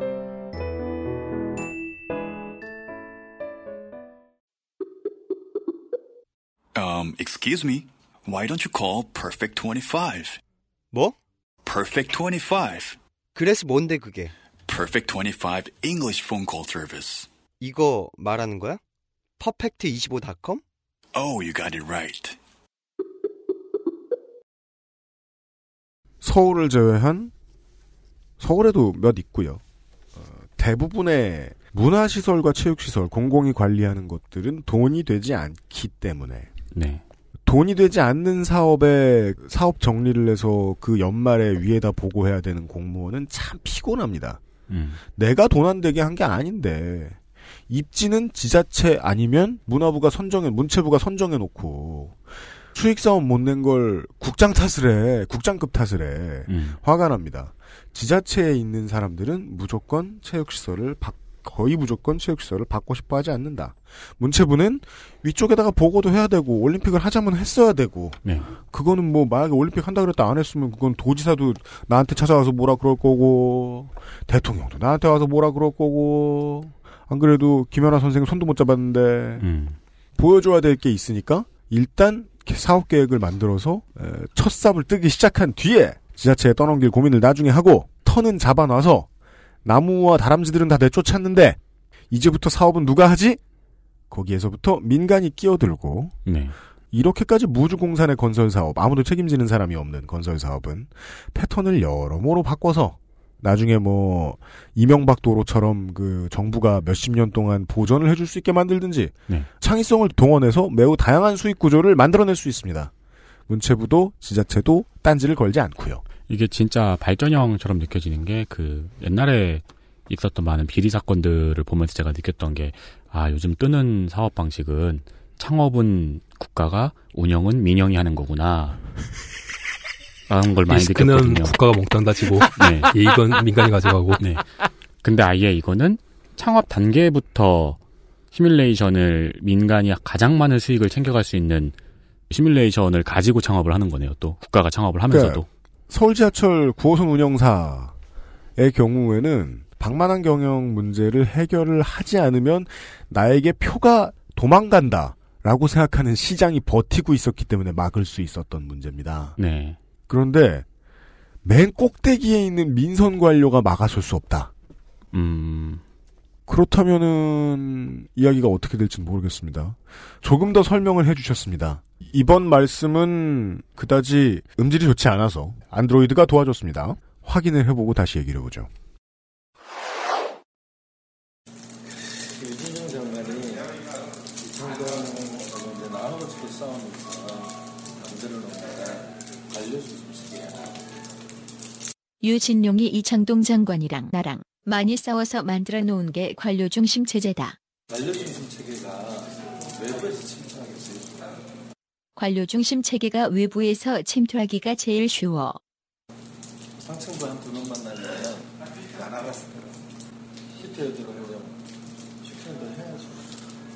상층부 한두 놈만 날리면 다 잡을 수 있어. 밑에 애들은 시키는 대로 해야지. 부역의 행위를 어디까지 둘 거냐면 지금 문화부 있는 거니까 정보처리한테 출신들이야. 이 정통 문화부 출신들이 아니야. 지금 부역의 혐의를 어떻게 둘 거냐면 문화부 일, 이 차관이 둘 다 공보계통 출신이야. 문화부 출신들이 아니야. 공보처는 보도 지침 작동부터 있어 왔던 멤버고요. 그리고 그건 철저하게 정권이 움직이던 공보처죠. 공보처는 보도 지침 사건부터 있어 왔던 멤버들이라고. 그러니까 철저하게 정권이 움직이는 조직인 거야 공보처는. 이게 어디까지 역사가 거슬러 올라가냐면 1986년에 보도지침 사건까지 이야기가 올라갑니다. 네. 계속해서 김종선 한국만화영상진흥원 운영위원장이시죠? 예. 네, 이분의 말씀을 조금 정리를 해보면 유진룡이 유진룡이란 요즘 뉴스에 나오는 그 유진룡 전 문화부 장관입니다. 잘린 분. 유진룡이 이창동 장관하고 다시 한번 말씀드리죠. 이창동 장관은 참여정부 당시에 문화부 장관이자 영화 감독이시죠. 그러니까 유 장관이 문화부 출신 관료인 거예요. 네. 유진룡이 문화부에 있을 때 이창동 장관이 문화부에 있을 때 그때 싸워가면서 만들어 놓은 게 관료 중심 체계다. 그리고 관료 중심 체계에 대해 설명을 해주시죠. 이 체계에서는 윗대가리만 바뀌면 끝난다. 음, 네. 네. 어, 아래에 있는 이제 오랫동안 관료를 해왔던 차장 국장급들은 안객이냐. 여기에 대한 답변도 나오죠. 밑에 애들은 그냥 시키면 해야지. 음. 그리고 이번에 어, 부역의 혐의가 센 문화부 1, 2차관은 공보계통 출신 애들이야. 그리고 그 공보계통은 그러니까 이분의 어감에 의하면 어, 문체부 사람들보다는 말을 되게 잘 듣는 사람들이다. 관료 중심 체계에 굉장히 잘 네. 맞는 사람들. 네. 그러니까 저기 그 KTV 뭐 이런 쪽 출신들인 거죠. 음. 근거는 보도 지침 사건 때부터 공보처에서 일을 하던 사람들이다. 음. 예. 국가의 입맛에 맞게 컨텐츠들을 건드리는데 익숙한 사람들이다라는 어감을 줍니다. 그 사람들이 밑에 쭉 깔려 있고 예스맨들이 문화부의 인맥들은 잘려나가고 맨 위쪽 관료가 바뀌면은 모든 것이 다 그냥 천편일률적으로 맞춰서 돌아가는 시스템. 이것이 지금 K스포츠 재단이 성공한데 매우 유효한 중요한 소재가 되었다. 그 사람들이 없었으면 만들어지지 못했겠죠. 요런 말씀이셨던 것 같습니다. 예, 맞습니다. 말을 정- 다시 정리하면 말안 듣는 사람 한쪽으로 발령시키고 주연 포스트에 시킨 것들을 갖다 제대로 할 수 있는 사람들을 만들어서 돌렸던 거고요. 시키는 대로 할 사람을 이렇게 그렇게 만들어 놓으니까 재단 만들고 징역 살고 있는 재벌들을 협박해서 돈을 뜯어내서 운영을 한다. 뭐 간단하게 정리들이 됐던 거죠. 하긴 만산 인선인데 가서 재벌 협박하고 할 사람들 구했어야 될 거 아니에요. 네. 그런 애들은 어디에 많아? 라고 말- 물어봤을 때 누군가가 공보처라고 얘기해줬을지도 모르겠다. 최고 권력자가 죄짓고 감옥 가 있는 사람들을 상대로 해서 사면 장사를 하는 건 정말 부정부패가 극에 가 있는 나라들의 경우들입니다. 음. 우리나라잖아요, 근데 이거는. 그러게요. 최고 권력자가 그러고 있으면 그 밑에도 마찬가지가 되게 되죠. 지금 특검이 압수수색을 여러 군데를 했는데요. 이번 사건과 관련된 것이 아니라고 해가지고는 일단 덮은 그런 사건들이 사례들이 한두 가지일까요? 그러니까 그게 제일 재밌어요. 막, 뭐, 미래전략실 뭐 압수수색을 해. 정부 관련 부처들 압수수색을 해. 문, 문화부를 압수수색을 해. 네. 그랬더니 다 구린 건데 우리가 찾는 것만 없는 거야. 꽤 그랬을 거예요. 꽤 그러고 있을 거예요. 음. 자기들 말을 안 듣는다, 안 듣는다고 원칙대로 일하겠다는 공무원들을 한직으로 쫓아보내고 자기네들의 입이나 다름없는 이들을 그 자리에 꽂아 넣은 다음에 재단법인 인허가를 하루 만에 받아내고 사실 하루 만에 해준 거죠. 그렇죠. 하루 네. 만에 해주고 재벌들에게 돈 뜯어서 만든 K스포츠 재단 이런 걸 막을 수 있는 방법에 대해서 김정성 씨는 일본식 내각제와 결합되는 구조를 얘기합니다. 내각제요? 네, 그러니까 그 해당 위 상임위 국회의원들이 합의를 해야지 그 부처의 정책들을 갖다가 집행할 수 있는 그런 구조죠. 아, 조성주 소장 시간이랑 대충 이게 맞물려 생각을 해보면 내각제가 될 필요는 없지만 음. 행정부가 이렇게 입법부에 비해서 하는 일이 많은 건 안 된다. 음, 네. 그들은 다 관선인데 그걸 견제하잡시고 지금 수십 년 동안 싸워서 겨우 하나 해놓은 게 자치단체장 민선으로 뽑게 해놓은 그 정도란 말이에요. 음, 네. 그거를 정부가 행정부가 들어줄 수 있었던 중요한 근거도 자치단체장을 뽑아준다고 해서 의회의 힘이 꼭 늘어나진 않기 때문이거든요. 행정부가 하는 일들을 해당 상임위의 국회의원들이 최종 결정권자가 돼서 좀 더 세게 나갈 수 있는 장치가 있다면 K스포츠 재단 같은 게 좀 덜 생겼을 수도 있다. 네. 안 생겼을 수도 있다. 그러니까 예를 들자면은 공안 공안 검사들이 필요 없는 인간들은 아니거든요. 필요하긴 하죠. 아, 그죠. 필요는 하죠. 예, 근데 그 사람들을 그렇다고 해가지고 다른 곳에 꽂아 넣으면 그럼 재앙이 되죠. 모든 것들을 갖다가 흑과 백으로 보는 사람들인데. 음. 그런 사람들이 못 들어가게 막고 그런 사람들이 어떤 결정을 하지 못하게 만들려고 그러면 국회가 그런 것들을 받아줘야 되지 않겠냐. 라는 얘기죠. 음. 근데 이게 물론 만능은 아니에요. 그러니까 예를 들자면 2000년대 초반에 한나라당의 정영근 의원 같은 경우에는 국정원 브리핑 때마다 긴밀로 분류된 내용을 갖다 가지고 나가가지고는 그 기자들한테 유출을 했었었어요. 맞습니다. 그래서 국정원과 상당한 갈등을 일으켰죠. 본인이 국정원 출신인데. 네. 그 신한국당과 한나라당의 의원들이 되게 그 어, 국가 안보에 위배되는 입법 활동을 했다라는 얘기는 이제 종종 볼 수 있었습니다. 특히 차기 정부 같은 경우에는 트럼프의 미국, 시진핑의 중국, 푸틴의 러시아, 그리고 아베의 일본 사이에서 북한하고 대화를 해야 돼요. 아까도 말씀드렸지만. 이게 완전하게 공개된 상태에서는 일들을 진행을 할 수가 없죠. 중국하고 인도가 러시아하고 미국 몰래 뭔가를 갖다 얘기를 하려고 하면 네팔을 씁니다. 아, 그래요? 예. 그러니까 예를 들자면은 뜬금없이 네팔의 무슨 그 무상원조 부분들을 갖다가 어떻게 어떻게 하겠다라고 발표를 네팔에 가가지고는 그 중국의 리더가 얘기를 해요. 주석이나 아니면 국무총리 같은 양반들이 그러면은 음. 그 다음 날 네팔 부수상이 인도로 날아가요. 긴급한 국정에 대한 협의가 있다고. 아, 그럼 네팔이 메신저네요? 그렇죠. 미국이 이란과 얘기를 할 때 요르단이 그런 역할들을 했었죠. 가서 무슨 사업을 체결하기로 했다 이러면서 악수하는 사진 찍고 나서 사실은 다른 얘기하고 있었던 거죠. 음. 화장실에 다녀오겠다. 가방을 들어주지 않겠느냐. 이러면서 같이 가가지고 음, 네. 나머지 중요한 얘기를 했을 것이다. 요 앞까지는 이제 어, K스포츠의 성공 사례 어쩌다 성공하게 되었는가에 대한 얘기였습니다. 예. 행정부 관료 조직이 너무 센 데다가 윗선만 좀 잘 만져 놓으면 조직 전체를 사인, 뭐 개인의 이득을 위해서 복무하도록 만드는데 그렇게 어려움이 없다. 정도의 설명이었고요. 그 다음에 지금 그 해외 사례가 나오고 있는데 왜 해외 사례를 듣고 있을까요, 우린 지금? 실패 사례가 바로 이 해외 사례거든요. 이제 외교 문제로 좀 넘어가 보죠. 그 알실에서 2015년 말에 했던 게 앙산 수지의 미얀마 얘기였죠. 그 네. 당시에 양군 환타님이 나오셔서 얘기를 했던 걸로 기억을 합니다. 그렇습니다. 그분 못 본 지 오래됐어요. 어, 그러게. 양곤에 요즘- 가 계신 것 같아요. 요즘 되게 그리워요.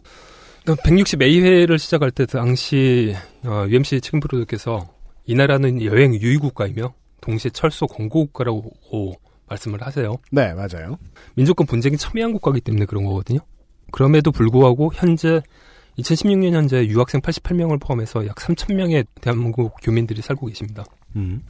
좀 깝깝한 게 대부분의 남아시아 국가들 같은 경우에는 영주권 제도가 없어요.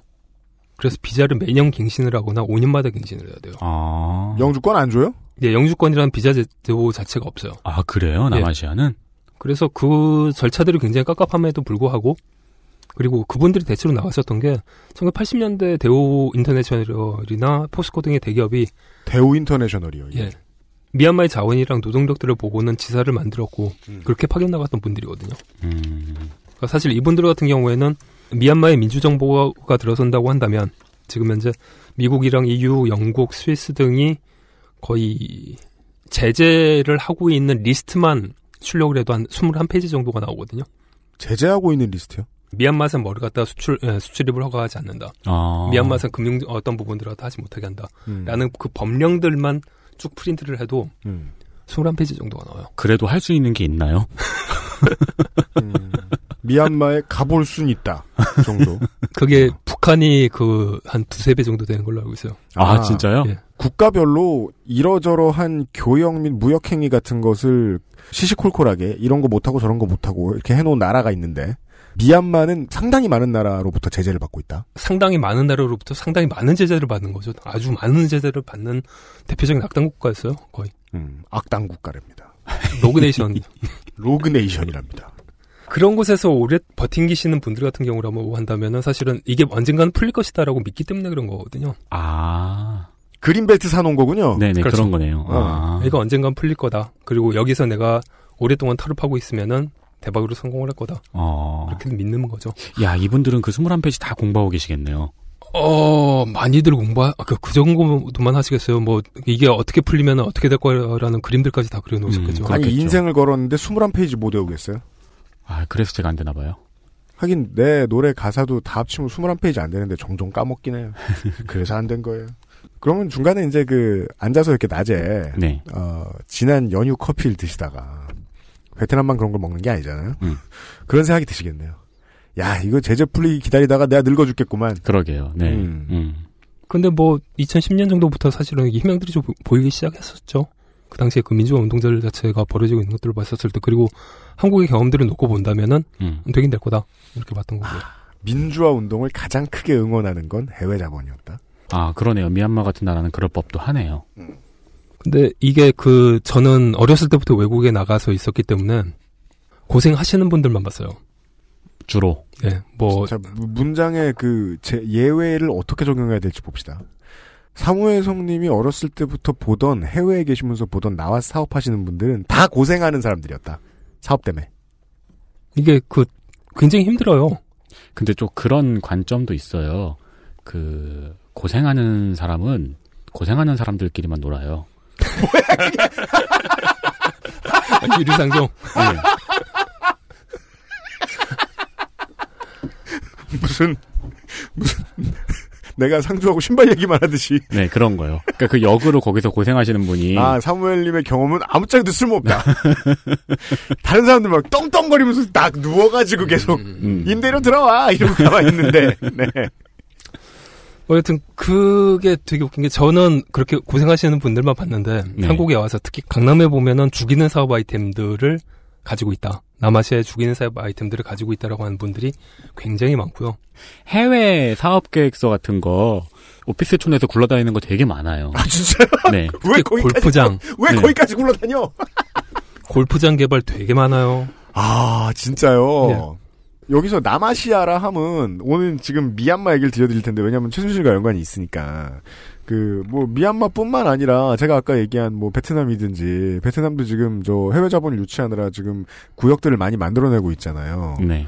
뭐 태국도 그럴 테고 꽤 많은 남아시아의 나라들에 한국 자본을 가지고 투자를 해라라고 말하는 투자 브로커들이 있다. 그거 제일 잘 아시는 분들이 어떤 분들이시냐면은 슬라이드당 10만 원에서 몇십만 원 받고 제안서 쓰시는 분들이 있어요. 아, 그. 파- 저, 뭐야, 그 파워포인트 ranger라고 하는 그분들. 네네네. 그 사람들, 그 제안서 전문가들은 슬라이드당 싸면 10만 원, 비싸면 슬라이드당 몇십만 원씩 받아요. 야 무섭게시리 ranger라는 이름을 붙였어요. 파워포인트 그분들이 만든 거 보면 진짜 입벌어져요. 아 그래요. 네. 어. 그런 입벌어지는 파워포인트에 넘어가서 서울 시내 30평 아파트 여러 채를 갖다 날려보신 분이 계세요. 제 지인 중에. 아, 남아시아에 투자했다가 예. 죽이는 아이템이라고 갖고 와가지고는. 내가 죽게 생겼다. 그러니까 그 사람들이 만든 슬라이드는 슬라이드당 몇십만 원 수준인데 그게 모여 만든 제안서는 이제 몇백만 원짜리가 되거든요. 몇천만 원짜리 되겠죠. 네. 음. 뭐, 근데 이분이 하도 그렇게 사기를 많이 나가시다 보니까 이분 같은 경우에는 그 사기냐 아니냐. 를 감별을 해주는 시스템을 개발을 하고 계세요. 이게 외국에 그런 게 있대요. 그 이렇게 착한 사람들이 있어야 돼. 자기가 당했으면 그 사람 사서 죽이러 다니든지 아니면 자기가 하려고 하죠. 아니면 자기가 하든지. 네. 근데 이걸 미래의 피해를 방지해야 되겠다. 버그 리포트를 만들어야겠다. 이렇게 생각하시는 분이 계시면 좋네요. 대체로 이런 그 문서들이 흘러나오기 시작을 하는 게 대규모 프로젝트가 깨지면은 그 굉장히 많은 문서들이 만들어지잖아요. 네. 그럼 그 부스러기들이 이제 만들어져 가 나와서 다른 것들과 결합이 된대요. 아. 근데 그 당시에 문서들은 있다 보니까 감별이 되는 거죠. 아. 특정한 문장들 구성들이 어떻게 돼 있다라고 한다면은 그 당시에 문서였을 것이다라고 감별을 해주는 거죠. 자, 다시 보죠. 실제로 개발을 하는지 그냥 사기인지 알 수 없는 프로젝트가 완성 단계에 왔어요. 네. 만약에 이게 완성이 됐는데 그게 사기였으면 큰 사기가 되는 거고 네. 완성이 안 됐으면 그냥 중간에 투자자들 몇 죽고 마는 거죠. 네. 프로젝트가 진행되는 동안에 번드르르한 투자 제안서들이 여러 개 쏟아져 나오는데 네. 프로젝트가 좌초되고 나서 문서는 그대로 남아요. 음. 그래서 그 다음 사기 혹은 그 다음 투자 제안을 하고 싶어하는 브로커들이 reference 없나 베낄 거 없나 음. 찾아다 그걸 쓴다는 전문 겁니다. 용어로 washing이라고 합니다. 세탁이요? 예. 어, 남아시아 발음이네요. 네. washing을 왓슨. 합니다. 그런 문서들, 그러니까 경우들이 워낙에 많다 보니까 뭐 그 외국 사이트들 같은 경우에는 건당 50불 정도 주면은 이게 사기다. 어. 이게 어느 프로젝트에서 어떻게 쓰여졌던 거를 바탕으로 해서 어떻게 쓰여진 것 같다. 아. 라는 답변을 주는 그런 사이트들이 있대요. 아, washing 자료 매칭 시스템이네요. 그러니까 그러게요. 일종의 적어적 리포트 베낀 거 아니냐 음, 음. 확인을 해주는 그런 시스템들을 응용을 해가지고 만든 거죠. 그죠? 교수님들이 그 자기는 리포트 한 10초만 보면 어디서 베꼈는지 알 수 있다 그랬을 때 저는 코웃음을 쳤거든요. 맞아요. 저렇게 자기 자신을 과신하는 걸 보니 내가 속여먹기 딱 좋겠구나. 음. 이럴 땐 시스템을 믿어야지. 내가 보면 딱 알아라니. 세상에 그런 바보 같은 소리가 어딨어. 그런 사람들은 보고 가서 사기치고 싶거든요. 그 사람한테 가서. 진짜 아 베끼면 안 되겠구나라고 생각이 드는 교수님들은 그렇게 말해요. 네이버에 검색해보면 나오는 거 다 안다. 그렇죠. 그러면 시스템을 신뢰한다. 그렇죠. 그럼 못 뺏겨요. 그리고 본인도 해피캔버스에서 검색해보는 방법을 알고 있으면 절대 못 뺏기죠. 그니까요. 내가 해피캔버스 연간 회원이야. 이렇게 말하면 아 열심히 공부하자. 니들만 과제하냐? 나도 논문 써. 들겠죠. 그래서 어, 사무엘 성님이 알아보신 이, 이번 취재에 도움을 주신 분 중에 이런 식으로 사기를 스캔해내는 시스템을 준비하신 분이 계시다. 지금 뭐 이분 같은 경우에는 지금 현 전곡이 좀 정리가 되고 나면 네. 그 회원들 모아가지고 이 사이트를 갖다 좀 돌려보고 싶어요. 그러네요. 이, 이 전국 정리되고 나면 사기 엄청나게 많겠네요. 그렇죠. 뭐 그 특히나 나중에 얘기를 하겠지만 ODA와 관련된 사기들은 엄청나게 나올 겁니다. 네. 아 왜냐면은 그리고 지금 저 아는 지인들도 자기는 최순실하고 관련이 없었는데 알고 보니 관련이 있어가지고 타격이 있다 이런 거 되게 많거든요. 최순실이 무슨 싸이월드야? 두 단계 거치면 자 여기서 그 취재에 도움을 주신 이분의 이런 해외 공적 자금 원조와 관련된 혹은 저 인프라 구축과 관련된 사기 일반적인 해외 사기의 전형적인 수법들 두 개를 설명을 해주십니다. 국내에서는 땅 투자, 건물 투자 많이 하고 다니시는 분이 해외로 눈을 돌리셨을 때 그 초짜들, 목돈만 들고 있는 사람들을 상대로 사기를 치는 사람들의 수법에 대한 이야기들을 좀 들어봤습니다. 특히 해외 사업 중에서도 선진국에서 생기는 그런 것들은 사기당한 일도 없고 생기지도 않아요 거의. 그러니까 우리나라가 일단은 사회적 자본이라고 하는 신용 자본이나 작은 나라다 보니까 그냥 아무렇지 않게 어 이거 되면 이거 해줄게 이런 식으로 약속을 해서 바로 그냥 계약서도 없이 설령 계약서 있어도 무용지물이죠. 이건 아직 김금 아니니까 그렇게 해서 진행되는 게 꽤 많아요. 선진국에서는 사기당할 일이 없다. 사실은 부수적으로도 설명을 해주셨어요. 다 걸러낼 수 있다. 네. 아, 그리고 현지에서 주달이 되죠 돈들이. 네. 돈이 많으니까. 그리고 그죠. 선진국에서는 한국에서 돈이 오니까 이런 사업을 할 수 있다라는 얘기를 할 이유가 없잖아요. 미국에서 사업을 해야 되니까 한국에 음. 있는 투자자를 모셔와라. 무슨 네덜란드에서 무슨 저 뭐냐 정수 처리장 하나 만드는데 한국 돈이 필요할 일은 없으니까 아하 이해했고요. 그리고 하지만 한국 사회는 신용자본이라는 게 별로 없는 나라다. 음. 신용자본이 헐렁한 나라의 신용이라는 건 내가 아는 사람, 아는 사람의 아는 사람, 혹은 딱 봤는데 관상이 마음에 드는 사람, 뭐 이런 거, 이런 사람들한테 신용을 줄 거 아니야? 네. 그래서 계약서도 필요 없다. 매우 쿨하고 중요한 말씀을 해주셨어요. 계약서 뭐 안 지키면 그만이지. 야, 최순실인가 봐, 이게. 자. 그, 저, 이, 네. 이후에 그 사기치시는 분들의 첫 번째 멘트가 약간 상상이 가요. 이게 무슨 사업을 하려고 이만큼 예산이 잡혀 있었는데 이게 이번에 최순실 사태로 이 프로젝트가 어그러졌어. 근데 아, 문제는 이후에 이후에 어, 근데 문제는 이 예산은 아직까지 잡혀 있단 말이지. 그래서 이걸로 이걸 하려고 해. 라는 대사로 시작될 것 같아요. 쟤는 왜 돈을 못 벌까요? 좀 더 들어보겠습니다. 위기가 있는데 먼저 들어가면 괜찮아. 우리 남들이 안 들어가려는데 우리가 들어가면 아파트 사업 크게 할 수 있어. 뭐 이번에 짓는 뭐 이렇게 있는 아파트 사업도 또 저한테도 와요. 막. 이게 기회가 있다면 거기에 납품하고 이럴 수 있다고. 어떤 프로젝트가 있고 그러면 거기에 반개되는 뉴스거리가 있으면 그 뉴스가 이미 시, 시장에 알렸다 싶으면 바로 그 건에 우리가 이거 한다. 이라크 대사도 만나게 해준다. 실제로 만나게 해주고. 예? 근데 어떻게 보면 한쪽에서는 실제 그 사업이 필요하니까 누구든 만나서 해주면 그만이에요. 그 프로젝트가 실체가 있거나 없거나. 뭐 비슷한 얘기네요. 건이 준비가 돼 있으니까 우리가 먼저 들어가면 괜찮아. 여기서 들어간다라는 건 지금 등 따일 당신의 돈을 가지고 투자를 해라. 네. 우리가 들어가면 할 수 있다. 모 대기업이 한국의 모 대기업이 거기에다 아파트를 짓는데 음. 그러면서 그 나라에 가 있는 한국 대사를 만나게 해준다. 아 아니요 그 나라에 아니, 한국에 파견 나와 있는 그 나라의 대사. 아 이라크라고 한다면은 주한 이라크 대사를 말하는 거죠. 그, 그 무한도전에서 하하 씨가 그 자메이카 축제에 초청받았다고 음. 자메이카 차관님 만나고 왔다고 하니까 멤버들이 막 그 사기꾼이라고 놀린 적이 있었잖아요. 아, 그 사람들도 돈이 많기 때문에 사기꾼들을 만나봤을 수도 있겠네. 아, 그렇겠네요. 네. 그, 그니까, 아, 외국에서 우리나라 들어와 있는 주한 대사들을 그 투자 브로커들이 지금 말씀을 해주시고 계신 이렇게 아파트들 몇 개 날려버리실 미래에 투자자들을 대상으로 만나게 해준다. 실제로 만나게 해줘요. 실제 대사들요? 예, 실제 대사를 대사들. 만나게 해준다. 예. 어. 그리고 실제로 뭐 국장급 이상의 고위 공무원들도 만나게 해줘요. 아, 진짜요? 왜냐하면 그분들 같은 경우에는 이게 사업이 될 거라고 그렇게 일을 하고 오는 거거든요. 음. 그러니까 외국에서 돈이 하- 자기네 나라로 투자가 될 거다. 아, 여기서 또 듣고 오는 거예요. 공무원, 아, 이거 저, 양쪽 모두의 사기를 치거나 투자를 유치하는 걸 수 있잖아요, 그러면.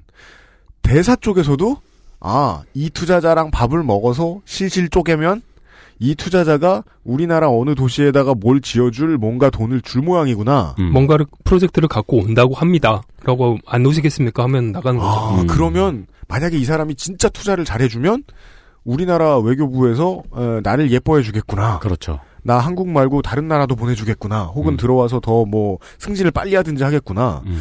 대사나 대사관의 관료들도 이 사람들을 안 만날 이유가 없네요. 저개발 국가들의 경우에 개발도상 국가들의 경우에 대한민국 같은 경우에는 세계 15대 경제 대국이에요. 네. 15대 경제 대국에서 뭔가를 갖다 진행을 한다라고 하는데 어, 오셨으면은 고맙겠습니다라고 하면 어지간하면 오죠. 음. 왜냐하면 그게 자기 일이니까. 음. 그러니까 본인도 그게 속는 거라는 생각들은 거의 안 해요.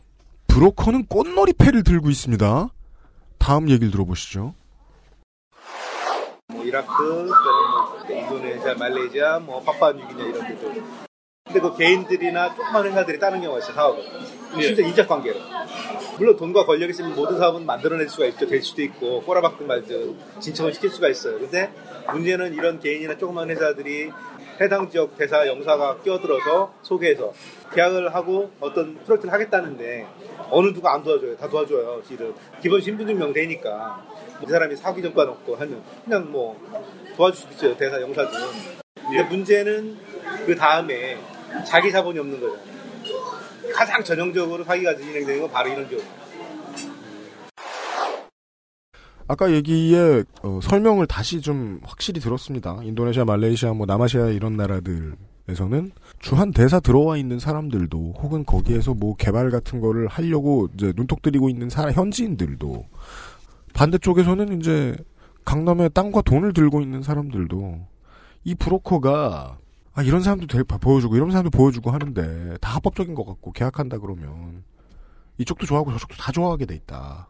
가장 큰 문제는 어, 그 브로커 쪽 사업의 주체가 돼야 되는 쪽에 자기 자본이 없으면 원래 사업을 하려고 했다가도 사기가 될 수도 있다.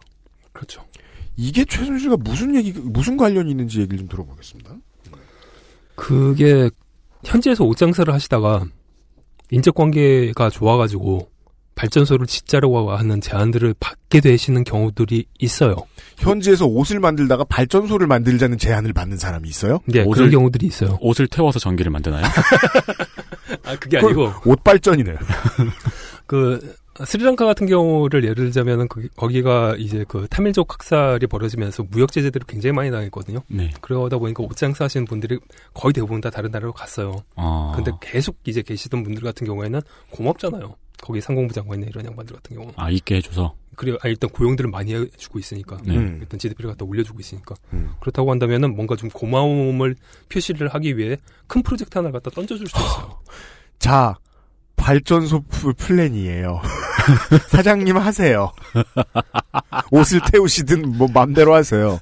그러면 거기 현지에서 아 이런 사람들이 껴든다는 거 아니에요? 거기 현지에서 옷을 만들든 장갑을 만들든 양말을 만들든 생산기지 하나 굴리시던 분이 갑자기 국가 기간 산업을 상공부에서 고맙다고 하나 해달래. 한국에 연락해. 혹은 그게 소문이 나면 한국의 어떤 사람이 그 사람한테 와서 제가 한국의 투자자들을 연결해 드리겠습니다. 그 거, 거기서- 사실 그 지점부터가 이제 틀어지기 시- 그러니까 틀어지기 시작을 하는 거예요. 여기서 사기가 사기와 개입하게 되네요. 사업과 사기와 아. 사업이 달라지는 포인트가 사실은 거기에요. 아, 왜냐하면 재밌습니다. 예. 대한민국은 전체 경제에서 토건과 그 건축이 차지하는 비중이 굉장히 높아요. 네. 그리고 이런 일들이 이런 뜻밖의 상황들이 있다는 걸 알아요. 네. 그러면 어떻게 하냐면 사업을 준비하는 업체가 제대로 된 것들을 갖다 가져왔다라고 한다면 그것들을 사업 타당성 조사에서부터 시작을 해가지고 전체 프로젝트를 끌고 갈 수 있는 방법들을 개발을 해놨어요. 오프만 제대로 된 것이라는 게 확인이 된다라고 한다면 그 사업이 한국에서 이제 실제로 진행을 할 수 있도록 그렇게 만들어진 체계가 있다는 거죠. 음. 사업 그래서- 타당성 조사 체계는 있다. 그래서 달라지는 포인트가 뭐냐면은 개인에게 투자 제한들이 안 가요. 대한민국의 모든 돈은 기본적으로 대기업이 벌게 돼 있습니다. 네, 네.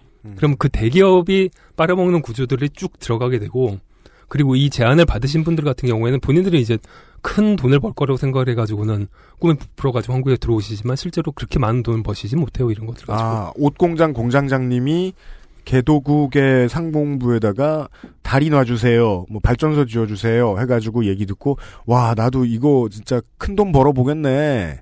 라고 생각했는데 막상 그 사업을 들어 가지고 들어갔더니 실제로 되게 만들면 실제로 되게 만들 수 있는 건 한국에선 대기업밖에 없으니까 큰 건설사를 가지고 있는 대기업 네. 결국은 걔네가 다 먹고 수수료 좀 먹었다. 수수료 뭐 거의 0% 단위로 바- 받죠. 아. 1% 2%도 아니고 슬픈 얘기지만 법대로 하면 대기업이 다 먹기 때문에 개별 투자자가 끼어들 여지는 없다. 근데도 강남에는 개별 투자자를 찾는 남아시아 개도국의 인프라 만들어낸다고 하는 사람들이 돌아다닌다. 그럼 이제 그런 식으로 얘기를 하겠죠. 80%는 대기업에서 지원하고 20%는 개인 투자자 찾고 있다고. 그리고 저것도 나와요. 뭐 그 조건부 투자 제한 아, 투자를 하겠다라고 하는 서류들을 대- 들이밀기도 하죠. 음. 뭐 아주 큰 금융 그룹에서 어떤 조건들을 만족을 한다고 한다면은 투자를 갖다 할게. 아. 네. 근데 그런 경우는 사실은 거의 없어요. 최순실은 미얀마에 손을 댔다 돈을 못 번 이유가 그럼 이것과 관련이 있, 습니까 개인에게 죽이는 사업 아이템이 굴러갔을 리가 없다는 거예요. 제가 질문을 괜히 드렸다 싶은 게 조금 뚫어져라 이 원고를 들여다보고 있으니까 나오는 도출되는 그림이 있네요. 최순실이 사기당했네요. 그렇게 확정을 할 수는 없어요. 어떻게 보면은 사기라고 하는 거가 네. 그 개인이 할 수 있는 능력보다도 그리고 실제로 할 수 있는 순서들보다 조금 더 많은 것들을 말할 때 벌어지잖아요. 음.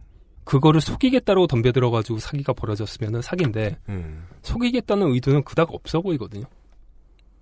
속이겠다라고 투자 실패.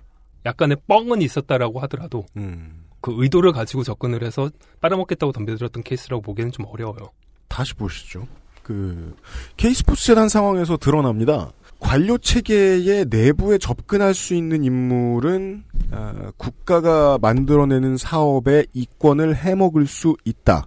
그런데 최순실은 관료 체계에 접근한 수준이 아니라 관료 체계를 장악했으므로 국가가 만들어내는 어떠한 인프라 사업이라도 끼어들어서 해먹을 여지가 있었다. 그렇지만 미얀마 ODA 혹은 이제 인프라 사업의 경우에는 국가가 타당성 조사만 똑바로 한다면 실제로 이루어지는 사업이라면 개인에게 돈이 될 리는 없다. 따라서 누군가가 매우 리스크가 큰 투자 상품에 최순실을 접근하게 만들었고 최순실은 리스크가 크다는 걸 알았거나 모른 상태에서 들어갔다가 돈을 날렸다. 그 과정에서 최순실이 알고 있었던 건 아, 한국은 이러이러한 원조 사업을 하거나 혹은 내가 필요하다고 생각하면 이러이러한 원조 사업을 만들 수도 있구나 정도의 지식만 가지고 들어갔지. 이게 개인이 투자해서는 안 될 일이라는 것까지는 모르고 들어갔다가 해먹지 못한 것이다. 라고 정리할까요? 30% 정도 맞습니다. 나머지 70%는 뭐가 어떻게 된 겁니까? 그걸 광고 듣고 좀 해보죠. XSFM입니다. 매일 들려오는 대형 추돌 사고, 급발진, 보복운전 뉴스. 아직 블랙박스를 달지 않으셨나요? 기본 스펙은 확실히 갖추고 가격은 낮춘 미르 블랙박스가 여러분의 선택에 도움을 드립니다. 본사는 물론 전국 50개 공인센터에서 받을 수 있는 믿음직한 AS, XS몰에서 구입하실 때만 받을 수 있는 AS 기간 연장 서비스까지. 이제 선택하세요. 믿을 수 있는 목격자 미르 블랙박스 M8 낯설은 만큼의 기대감. 이탈리아에서 온 케이크 라 파스티체리아. Maestro pasticcere. La pasticceria. 한국의 토목과 건축을 원하는 개도국이 있는데 개인이 목돈이 있다고 해서 갑자기 건설 회사를 만들어서 어, 모든 노하우를 다 땡겨오고 하기에는 투자 위험이 있습니다. 처음에 들어가는 돈이 너무 많을 테니까요. 네. 예. 어, 그래서 개인이 그래도 이거 투자해볼 만한데 하고 들어갔으면 돈 계산을 좀 잘못하고 들어간 것일 수도 있다를 생각해 볼 수는 있습니다. 여튼 우리는 미얀마의 ODA 건드려 볼까 했던 최순실의 실패 사례를 좀 돌아보고 있습니다. 최순실 씨가 미얀마에서 하겠다라고 했던 사업은 네 가지였어요. 첫 번째는 문제 그 미얀마 케이타운 건설. 미얀마 케이타운. 두 번째는 미얀마 커피를 이용한 커피 체인 사업. 커피. 네. 세 번째는 미얀마의 관세 시스템을 제공하는 거. 관세 시스템. 그 다음에 마지막에 MITS라는 곳에 약 80억 상당의 ODA, 그러니까 개발 원조 자금을 지원하는 것이었습니다. 네. ODA, 그러니까 공적개발 원조라는 건 건물, 숟가락, 빗자루 이런 게 아닙니다. 돈입니다. 음, 공적이라는 건 나라가 나라를 도와준다는 뜻인가요? 공공 부분에 대해서. 음, 미얀마 케이타운의 경우에는 국제협력단, 그러니까 한국의 코이카, 네. 한국에서 이제 해외 원조를 담당하는 실무기관으로 외교통상부 산하의, 산하의 사단법인이에요. 네. 한국국제협력단. 예. 가, 과 청와대가 컨벤션 센터를 미얀마의 해외 원조로 지으려고 했던 어, 프로젝트 이름입니다. 미얀마의 컨벤션 센터 하나 큰 것을 에, 한국의 원조로 혹은 다른 나라끼리인지 모르겠습니다만 지으려고 했던 프로젝트의 이름이 미얀마 케이타운이다. 대략 한 760억 정도를 투입하는 해외 프로젝트였는데 이게 유명해진 거는 이걸 제안하는 게 한 장짜리 기획서였다라고. 최순실 씨가 만들었던 게 한 장짜리 기획서였다라고 해가지고 유명해졌죠. 네. 계획서. 들어가는 돈 얼마. 네. 집행하는 사람 나. 끝. 그렇죠. 그러니까 이게 전결. 한 장짜리라는 게 유명한 이유는 파워가 그 정도였다는 소리가 되잖아요. 네.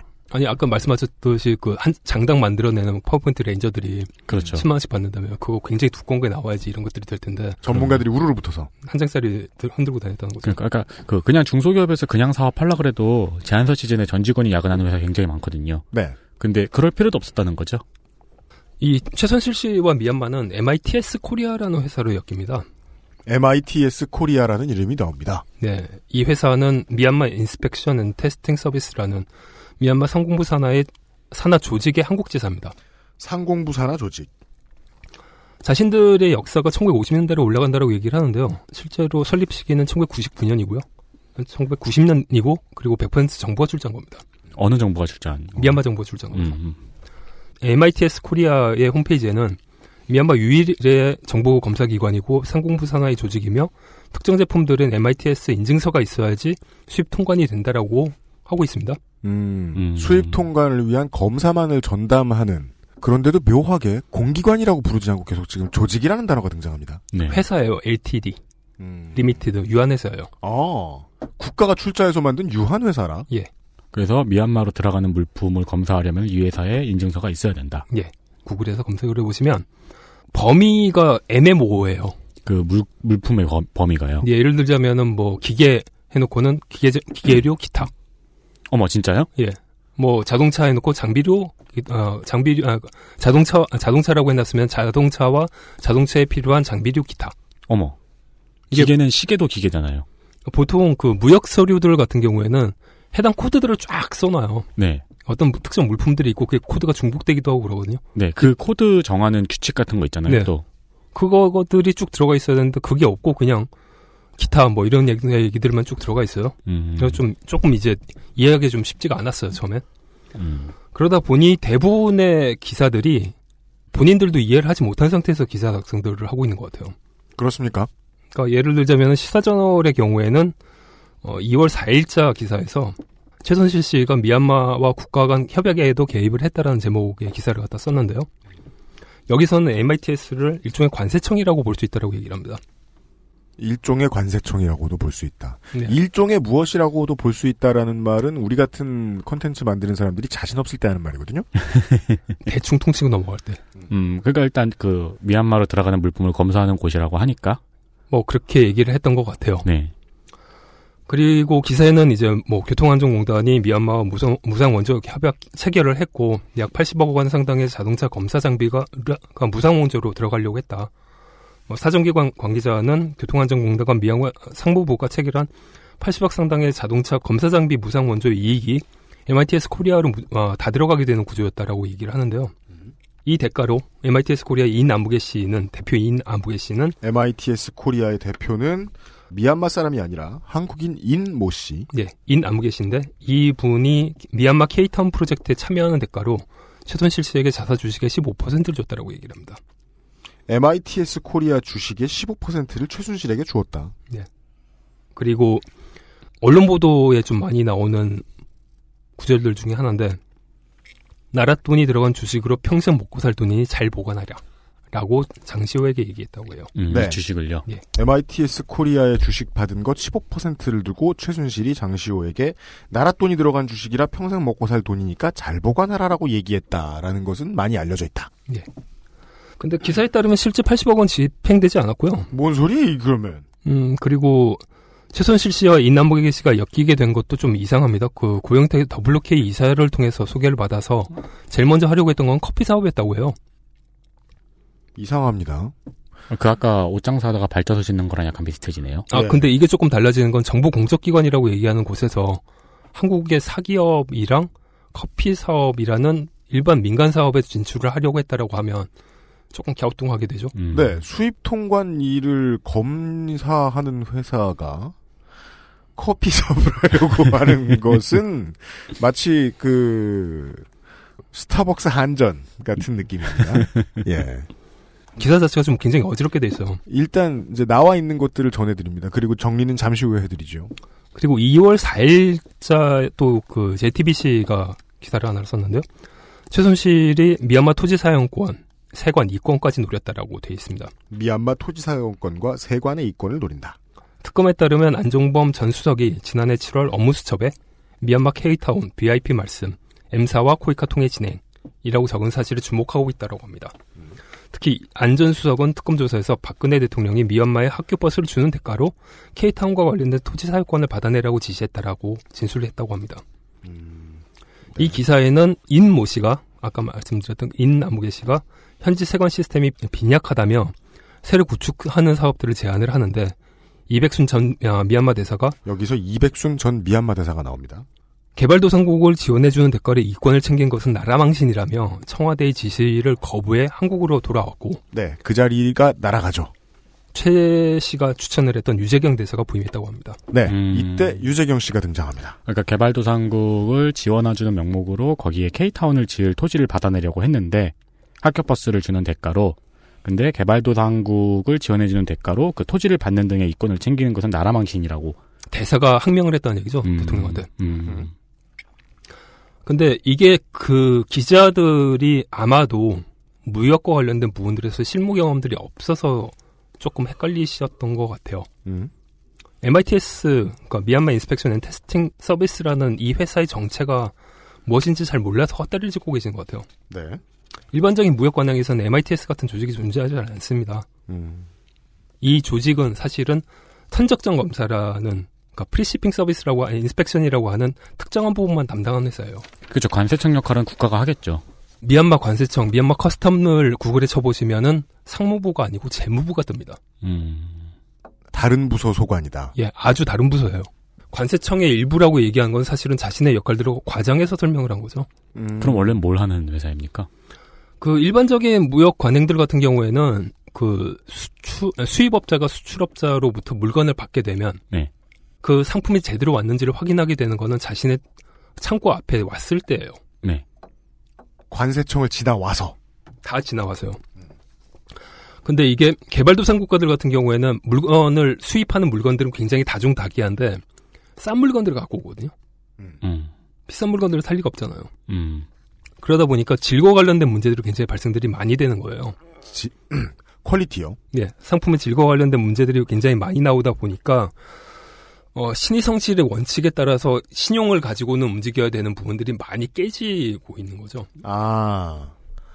개발도상국이 수입을 할 때 잘 사는 나라에서 quality control 똑바로 안 하고 쓰레기들을 그냥 보내버리는. 그러니까 사실은 말 그대로 그 쓰레기를 보내도 돼요. 왜냐하면 음. 일반적인 무역 관행에서 서류만 왔다 갔다 하지 이게 어떤 물건이라는 것 자체는 뚜껑 열어봐야지 알 수 있는 그 거니까. 저거네요. 중고나라에서 의자 주문했는데 알고 보니까 레고가 하는 의자였고 이런 거. 그래서 MITS 같은 곳이 필요하다. 선적 전에 미리 컨테이너를 열어보고 아 쓰레기가 아니군요. 라고 확인해주는 일을 하는 회사. 그래서 이제 몇몇 개발도상국들 같은 경우에는 수출입을 할 때 항상 이런 그 선적전 검사를 하는 회사들을 이용을 하라고 권고를 합니다. 음. 문제는 이 선적전 검사를 하는 회사들이 한 회사가 아니에요. 일반적으로는. 네. 대부분 물류하는 회사들이 이런 서비스들을 제공을 하고 있고 네. 특정 국가와 그 회사들이 계약을 해가지고 인증서들을 발급을 하거든요. 음, 음. 국가 기관 자체 내에 이런 조직이 있는 거는 좀 예외적인 경우거든요. 음. 개발도상국에 필요한 곳이고 보통 개발도상국들은 이걸 이제 국가에서 이런 것만 전문으로 하는 업체에게 돈을 줘서 이걸 하라고 시키는데 미얀마의 경우에는 아예 국가에서 돈을 대서 이런 회사를 만들었다. 그렇다 보니 만약에 어, 미얀마 정부가 신뢰를 할 수 있는 인증서를 발급할 수 있는 기관이 그 나라 수출국에 있다라고 한다면 이 부서는 사실은 필요가 없는 거예요. 어, 이 조직 자체는 필요가 없는 거예요. 한국에서 미얀마로 수출했던 가장 많은 품목들 중에서 MITS 코리아가 개입해야 됐던 영역 같은 경우에는 자동차였다고 합니다. 차 자동차 자체요. 예, 근데 대부분이 중고자동차예요.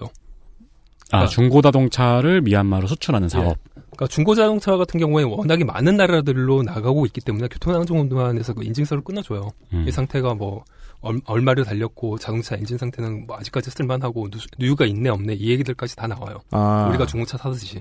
그 러시아에 돌아다니는 부산 시내 버스. 몽골에도 많이 돌아다니고 있죠. 뭐. 음. 인증이 필요하다라고 하는 거는 이, 해가 되죠. 네. 왜냐하면 운행거리 조작하고 이럴 수 있으니까. 그뭐 장한평이 아닌 이상이야. 네. 네. 시사저널의 기사에 따르면 이 회사가 품목이 자동차인데 자동차 검사 장비가 없었다고 합니다. 주적 품목이 자동차인데요. 예. 그리고 더 이상한 것은 교통안전공단이 80억 상당의 자동차 검사 장비를 MITS가 받는 것처럼 해가지고 보내겠다라고 얘기를 했다고 하는데 음. MITS는 말씀드렸지만 선적 전에 검사를 하는 곳이거든요. 네. 선적 전에 검사를 한다는 건 한국에서 한다는 얘기죠. 한중국에서 하는데 왜 장비를 보내죠? 아 한국에서는 교통안전공단에서 인증서를 뽑아주니까. 그러니까 인증서를 뽑아주기만 해도 되는 거죠. 어. 그리고 뭐 필요하다고 하면 사실은 미, 아, 영어로 인증서를 출력을 하거나 아니면 미얀마어로 출력을 해달라고 네. 요구를 할 수는 있겠죠. 네. 근데 굳이 이 조직을 갖다 이용해야 된 이유가 있을까요? 검사 장비도 없는 회사가. MITS 코리아에 돈을 갖다 줄 이유는 없다고 봐도 무방하다. 더 재미있는 건 관세청은 따로 있어요. 그리고 관세청은 상공부 조직이 아니라 재경부 조직이고요. 조직의 구성 형태들로 놓고 봤었을 때 재무부가 사실은 제일 세죠. 어느 나라든. 음. 프랑스 같은 경우도 정보부처 건물들 중에서 제일 멋있는 데가 재경부 건물이에요. 그 뭐, 건물이에요. 멋있는 게 힘이 세다는 걸 반증하진 않, 않겠지만. 뭐 돈이 많고 제일 뭐 세다는 거죠. 용인시청. 금천구청도 얼마나 멋있는데요. 그렇죠. 여튼 물류의 한 부분을 갖다 담당하는 회사가 관세청 앞에서 큰 소리라도 칠 수 있겠어요? 아니겠죠. 네. 관세청의 눈치를 봐야겠죠. 관세청에 거의 잡혀 살고 관세청을 위해서 뭔가를 갖다 해야 되겠죠. 음. 그러니까 사실 세관을 위해서 뭔가를 갖다가 보내는 걸 하자. 그러니까 세관 시스템을 바꾸는 작업을 하자라고 얘기했던 얘기는 거꾸로 보면 MITS가 관세청에 주는 뇌물일 가능성들도 있었던 거죠. 그리고 하나 더 좀 이 어떻게 해야 되나 이게 좀, 참- 참담한 얘기인데 보통 버스 한 대의 가격은 약 1억에서 1억 5천만 원 정도 하죠. 네. 어, 미얀마에서 달라고 했던 버스는 약 100대 정도였습니다. 음. 그러니까는 어, 100억에서 한 150억 정도를 갖다 공유하는 것처럼 보이죠. 네. 그러고는 거기에 대한 대가로 땅을 달라고 했다는 건데 그 청와대 계시는 분께서는 자- 음, 는 전혀 이해를 하지 못하겠지만 개발도상 국가들의 땅값이 무진장 비쌉니다. 음. 아, 그러니까 100억에서 150억 가지고 땅 달라고 하는 거는 어, 전혀 시세를 고려 안 한 소리일 수도 있다. 얘기를 기본적으로 안 듣는 분들 뭐 후진국 얼마나 하겠어. 시세 차이가 얼마나 크길래 현실적이지 못하다는 말씀을 하시는 겁니까? 어, 2014년 5월 22일 유니세프의 미얀마 지부에서 보도자료를 하나 내요. 네. 그리고 이 보도자료 하나 나가고 나서 쌩 난리가 납니다. 왜요? 제목이 뭐였냐면 미얀마의 비싼 경비가 양곤에서의 유니, 아, 유니세프 활동에 지나친 압력이 되고 있다라고 얘기를 하는데요. 아, 130명의 유니세프 직원들이 일하기 위해서는 어, 약 800평 이상의 사무실이 필요한데 네. 이 800평 이상의 사무실을 갖다 구하려고 하다 보니 월세를 1억을 내야 된다는 거였습니다. 월세 1억이요? 예. 어. 한국 돈 1억, 9만 달러. 네. 그것도 이 자기네들이 애를 써가지고는 굉장히 후한 조건으로 얻었는데 그게 7년간 임대료를 안 올리는 조건. 음. 그리고 약 어, 80평 정도의 추가 공간을 갖다 주는 조건이었다는 거예요. 무료로. 그게 월세 1억짜리 나라에 100억을 가지고 컨벤션 센터를 지으려고 했다. 100억에서 700억으로 나중에 뻥튀기가 되긴 하지만 아. 하지만 어찌됐건 간에 월세가 1억이라고 하면은 어 턱이 내려앉죠. 거의 한국으로 치면 이거 강남 땅값 아니에요. 네. 옛날 홍대 그 빵집 건물 있잖아요. 네. 거기가 지금 월세 1억 받고 엔젤리너스가 하고 있을걸요? 그렇죠. 그 리치몬드 제과점입니다. 네, 네. 거기. 그러면 여기 더군다나 이 나라는 그 남아시아 국가들 거의 대부분은 외국인 땅을 살 수가 없어요. 음. 그래서 어떻게 해야 되냐면은 BOT라고 Built Operate and Transfer 방식이라고 해가지고는 지어서 운영을 한 다음에 일정 기간이 지나면은 기부 체납을 하도록 돼 있어요. 아, 나- 다시 그 나라에 주는 거예요. 예, 그- 다시 그 나라에 주는 거예요. 그게 대충 한 60년 정도가 됩니다. 네. 가급적 땅 소유권을 정부로 돌려주죠. 그러면은 도대체 얼마만큼의 땅을 구할 수 있- 있느냐 로 쳐보면 사실은 말도 안 되는 땅이 땅 규모밖에 안 나오거든요. 그렇죠. 우리가 보통 컨벤션 센터라고 하는 건물의 규모를 생각해 보면은 기본적으로 만 평단이죠 거기는. 음, 그렇죠. 근데 이건 몇십 평, 몇백 평 정도밖에 못 구하는 거예요. 뭐 전당포만한 컨벤션 센터를 짓지 않을까요? 예. 이게 네팔만 하더라도 카트만두 시내 중심가 같은 경우에는 10평에 매매 가격이 3천, 그러니까 3천만 원이에요. 음. 버스 10대 주고 땅 내놓으라고 하면 네팔에서 구할 수 있는 게 약 한 3,200평 정도거든요. 음. 근데 미얀마는 훨씬 더 비쌉니다. 그럼 그건 기본적인 조사도 되어 있지 않은 사업이었다는 거네요. 개발도상 국가들 같은 경우에는 안전자산이 땅밖에 없어요. 네. 그렇기 때문에 땅에 투자를 많이 해서 땅값이 기본적으로 올라가고요. 음.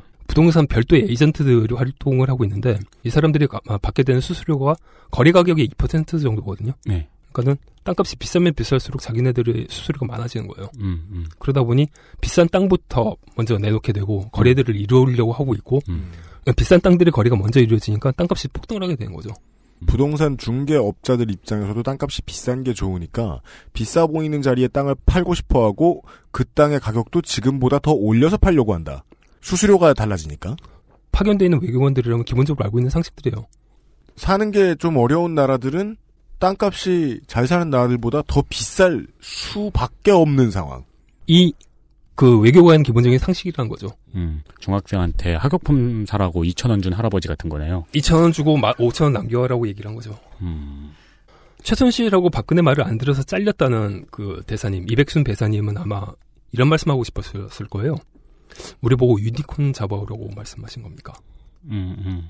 존재하지 않는 걸 가지고 오라고 하신 겁니까? 음. 아니, 그 말씀하신 비유가 더 많네요. 2,000원 주고 5,000원 남겨라고 하신 겁니까? 음. 아니 뭐 그 유재근 대사님도 고생 많이 하셨을 거예요. 그분 삼성전기 사장님 출신이라며요. 음. 그러면 아마 하루 정도 했으면 상황 파악 금방 하셨을 겁니다. 이거 말도 안 되는 거다. 그렇겠죠. 아, 노련한 사람이었으면 가보자마자 버스 100대 주고 받아올 수 있는 건 낡은 버스 1000대? 정도가 적당하지. 아니면 전당포. 땅은 택도 없다. 네. 택도 없는 거를 원했던 거죠. 그러니까 그 MITS 코리아의 이 인 아무개 씨는 조금 자신의 위치를 과장해서 설명하고 다녔던 것 같고, 네. 그리고 항상 남의 돈을 가지고 일들을 벌일 수 있었던 최준실 씨에게는 국가의 돈, 뭐 기업의 돈 가지고. 그게 진위 여부나 그 이게 됐는지 안 됐는지를 따져볼 이유가 전혀 없었던 거죠. 아, 이 부분의 해석이 이렇게 되는군요.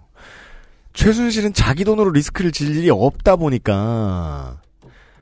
이게 되는 거냐 안 되는 거냐 중요한 게 아닌 거예요. 예. 이게 비싼지 시세가 얼마인지 면밀히 알아봐야 될 이유가 없다. 무서운 최순실은 게 없으니까. 주식 15%만 받으면 되니까. 자기는 그게 15%를 받으면 뭐 100억, 10억, 100억이 금방 될 거라고 믿는 거예요, 그냥. 음. 그러니까 최순실이 사기를 당했다기보다는 최순실이 몰랐던 거네요. 어. 계산이 안 됐던 거네. 계산을 할 필요가 없는 삶을 살아오셨던 분들 같은 경우에는 그런 것들을 할 필요가 없는 거죠. 아귀가 맞아 들어갑니다. 왜 실패했는지에 대해서 슬슬. 음. 기본적으로 했던 메모는 똑같아요. 아, 말 안 듣는 사람들 날려버리고 말 듣는 사람들 끼워 넣으면 되겠지.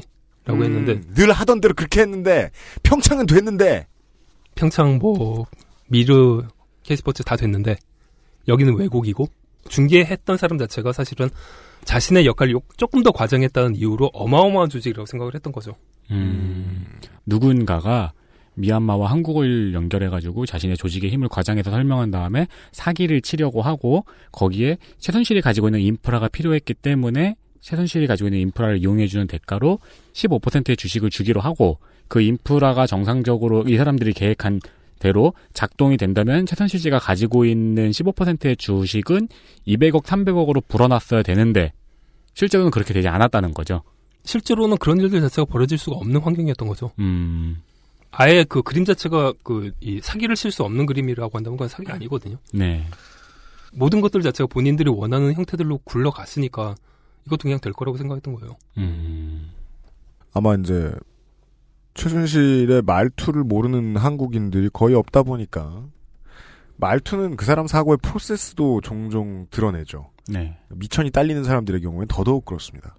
어디에 가가지고 어 저기 뭐 미얀마에 관세 물리는 데래.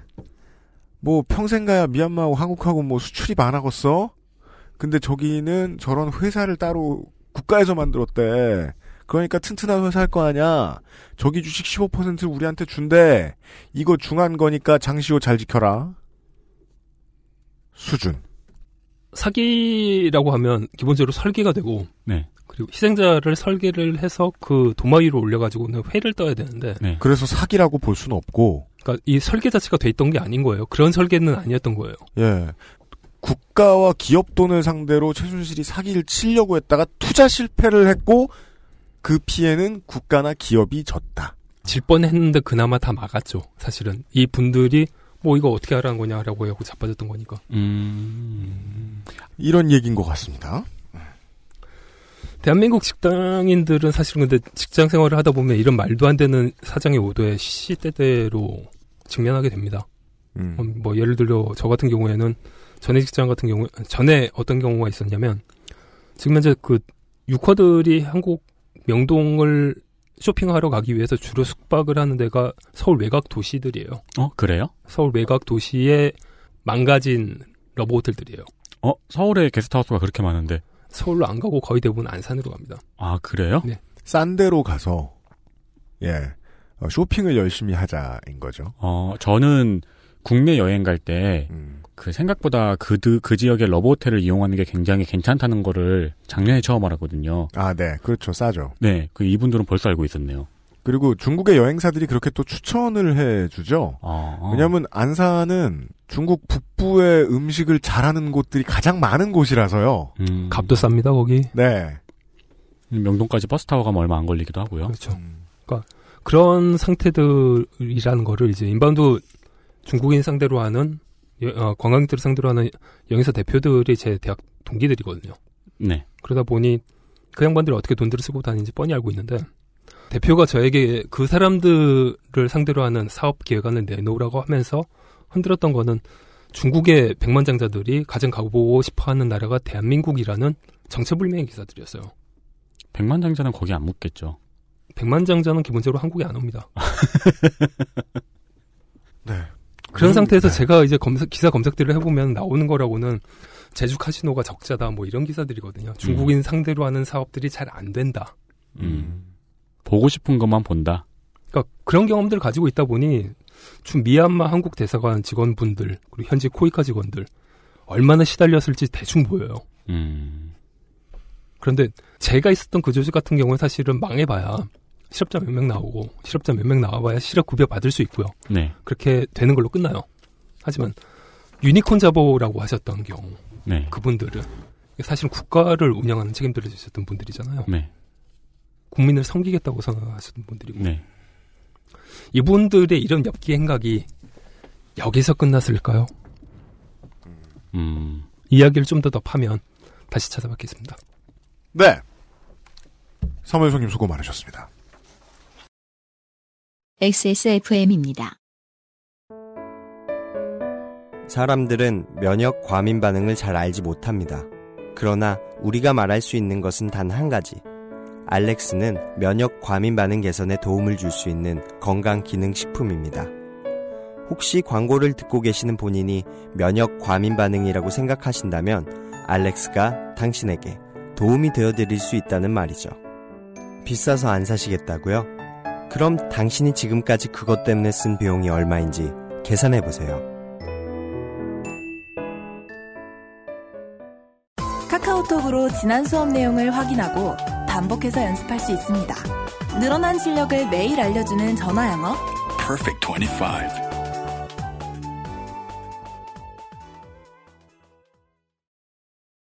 이런 얘기를 들었습니다. 행정부처 및 산하 조직은 얼마나 딱딱하고 할 말을 하는 사람이 없는가, 그리고 어쩌다 그리 되었는가. 네. 를 들었고요. 문체부, 외교부, 뭐, 뭐, 밑에 있는 코이카, 뭐, 혹은 뭐 지자체 시설관리공단, 이런 이야기들을 들었습니다. 네. 주요 소재는 책임을 질 생각이 없는 사람들이 많다. 음. 혹은 전문가들이 있어도 맨 윗대가리를 설득할 수는 없다. 왜요? 다시 말합니다. 할 말을 하는 사람이 없으니까요. 음. 시키면 해야 됩니다. 아, 그리고 그동안 알아본 바에 의하면 이렇게 시켰을 때 군말 없이 개고생하던 전문가들. 네. 예. 누군가에게 사적인 이익을 만들어, 결과적으로 사적인 이익을 만들어주느라. 그 사람들은 은근 승진합니다. 영전합니다. 음. 그 사람들한테는 승진해서 뭐 월급 3, 40만원 오르는 거 있잖아요. 네. 그게 제일 큰 소득이에요, 그나마. 아, 그럼요. 말단으로 있는 사람들. 네, 네. 아, 예. 그, 뭐, 나중에 이직할 때도 그게 얼마나 큰데요. 그니까요. 지금 저 이백순 대사의 경우를 보자고요. 연금의 수준이 좀 달라졌어요, 지금. 항명 한번 했다가 이분이. 음, 네. 예. 이게 평생 한 조직에 몸담고 있던 사람들한테는 이거 어마어마하게 우울한 일이에요. 음. 예. 그리고 1급이면 딴 데 또 못 가요. 그렇죠. 네. 그러면 뭐 군인들 장관, 차관 이렇게 올라가지 않으면 네. 군인들 뭐 부사령관 좀 하고 이렇게 부사령관의 전투시 가장 중요한 일은 사탕을 까먹는 일이거든요. 하다가 뭐 제대로 된 일도 못 하고 뭐 그냥 저 뒷방 늙은이 취급 받다가 관두게 되는 거죠. 네, 네. 한 조직에 오래 있던 사람들이 가지는 꿈은 보통 그 조직의 위에서 자기 꿈을 펼치는 거기 때문에 음. 3, 40대 멀리는 50대까지 다 희생해 버리거든요. 예. 그 그리고 그러한 조직을 3, 40대, 50대, 차장급, 국장급까지 어떻게 하면 말을 쉽게 듣게 할까가 문체부가 예전에 고민하던 문제고 네. 말을 쉽게 듣는 조직으로 돌변하다 보니 이 말을 쉽게 듣는 조직의 맨 윗대가리를 구워 삶아서 최순실이 무엇을 해먹을 수 있었는가? 또한 맨 윗대가리가 원하는 대로만 사업이 진행되다 보니 맨 윗대가리가 무식하면 무슨 일이 생기는가? 음. 그리고 그 무식한 윗대가리들은 정보를 어디에서 얻는가? 이상한 뉴스다. 음. 그래서 그 알씨를 좀 들으셔라. 이상한 뉴스는 어떻게 이상하다는 걸 알 수 있는가를 알려드려요. 요즘 가짜 뉴스의 정의를 놓고 고민하는 사람들이 많습니다. 네. 우리가 지금 방송 내내 편집을 좀 했습니다만 이게 사기냐 아니냐라고 보는 기준을 가지고 얘기를 좀 많이 했단 말이에요. 네. 이게 가짜 뉴스냐 아니냐를 정확히 보는 시각도 걸을 수 있는 채가 있는 것도 저는 매우 쓸모가 있다고 생각하거든요. 네. 의도를 가지고 실제 팩트를 틀어버린 것을 가짜 뉴스라고 부른다. 음. 모르고 쓴건 다, 뭐 이렇게 본다거나 용어를 앞으로 정립해야 되겠죠. 네, 네. 다만 의도를 가지고 만든 가짜 뉴스, 뭐 증권 투자한 쪽이나 아니면 경제지나 이런 데서 의도를 가지고 많이 만들죠. 네. 그거는 실제로 투자가 많이 그쪽에 들어오면 돈을 많이 벌 수 있는 애널리스트 같은 사람들이 가짜 뉴스 많이 만들어요. 그런 가짜 뉴스는 또 무서운 게 모호하잖아요. 가짜라고 하기에도. 그걸 최순실이 보고 음. 누군가에게 흔들었어요. 이거 봐. 벨을 흔들듯이 흔들었어요. 네.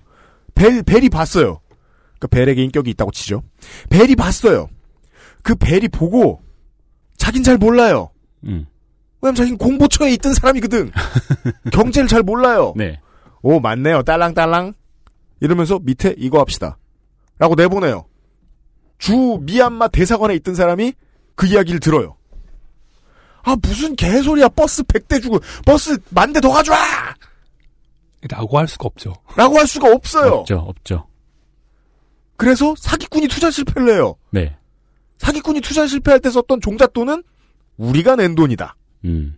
이런 얘기를 들었습니다. 비슷한 경험 가지고 계신 청취자분도 많으실 것 같아요. 무슨 소리예요? 왜냐면은, 아까.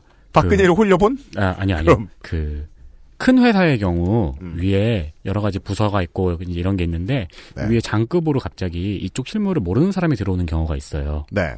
그러면 그 사람이 겸손하면은 음. 실무자에게 편한 상황이 되는데, 그 사람이 모르면서 겸손하지 않으면은 실무자가 엄청 힘들어져요.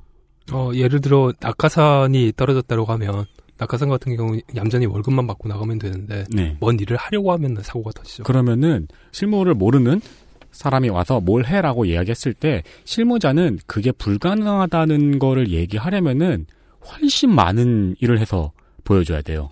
불가능한 것을 보여주면은 회사에서 일하는 사람 입장에서는 일을 진행해놓고 중간에 불가능하다는 걸 보여주면 결국 자기 잘못이거든요. 자기 책임이거든요. 근데 그거를 그 사람한테 불가능하다는 걸 말하는 게 얼마나 힘드냐면은 많은 사람들은 그 상황에서 말을 하지 않고 이직을 해요. 그렇죠. 네.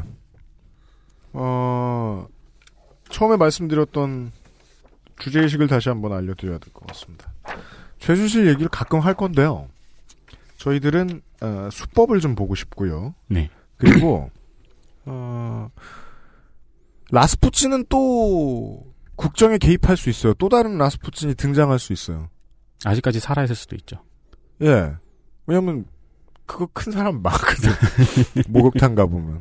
그러니까 영험한 누군가가 나타나서 네. 또 이런 짓을 할 수도 있어요.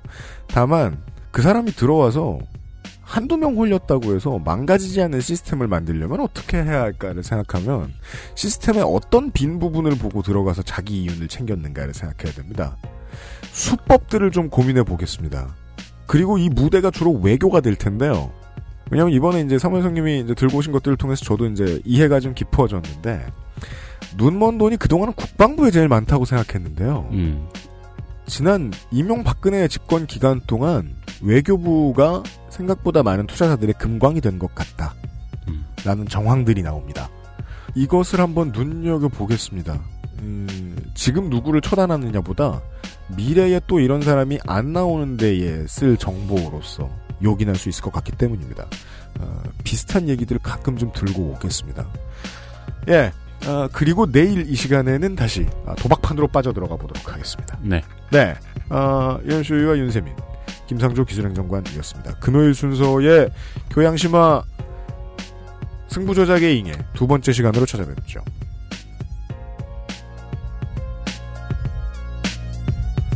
XSFM입니다. I D W K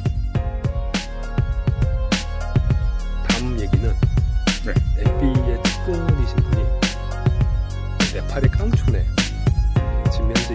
인구가 1000명 정도인 깡촌에 반경 16km짜리 도시를 만들겠다라는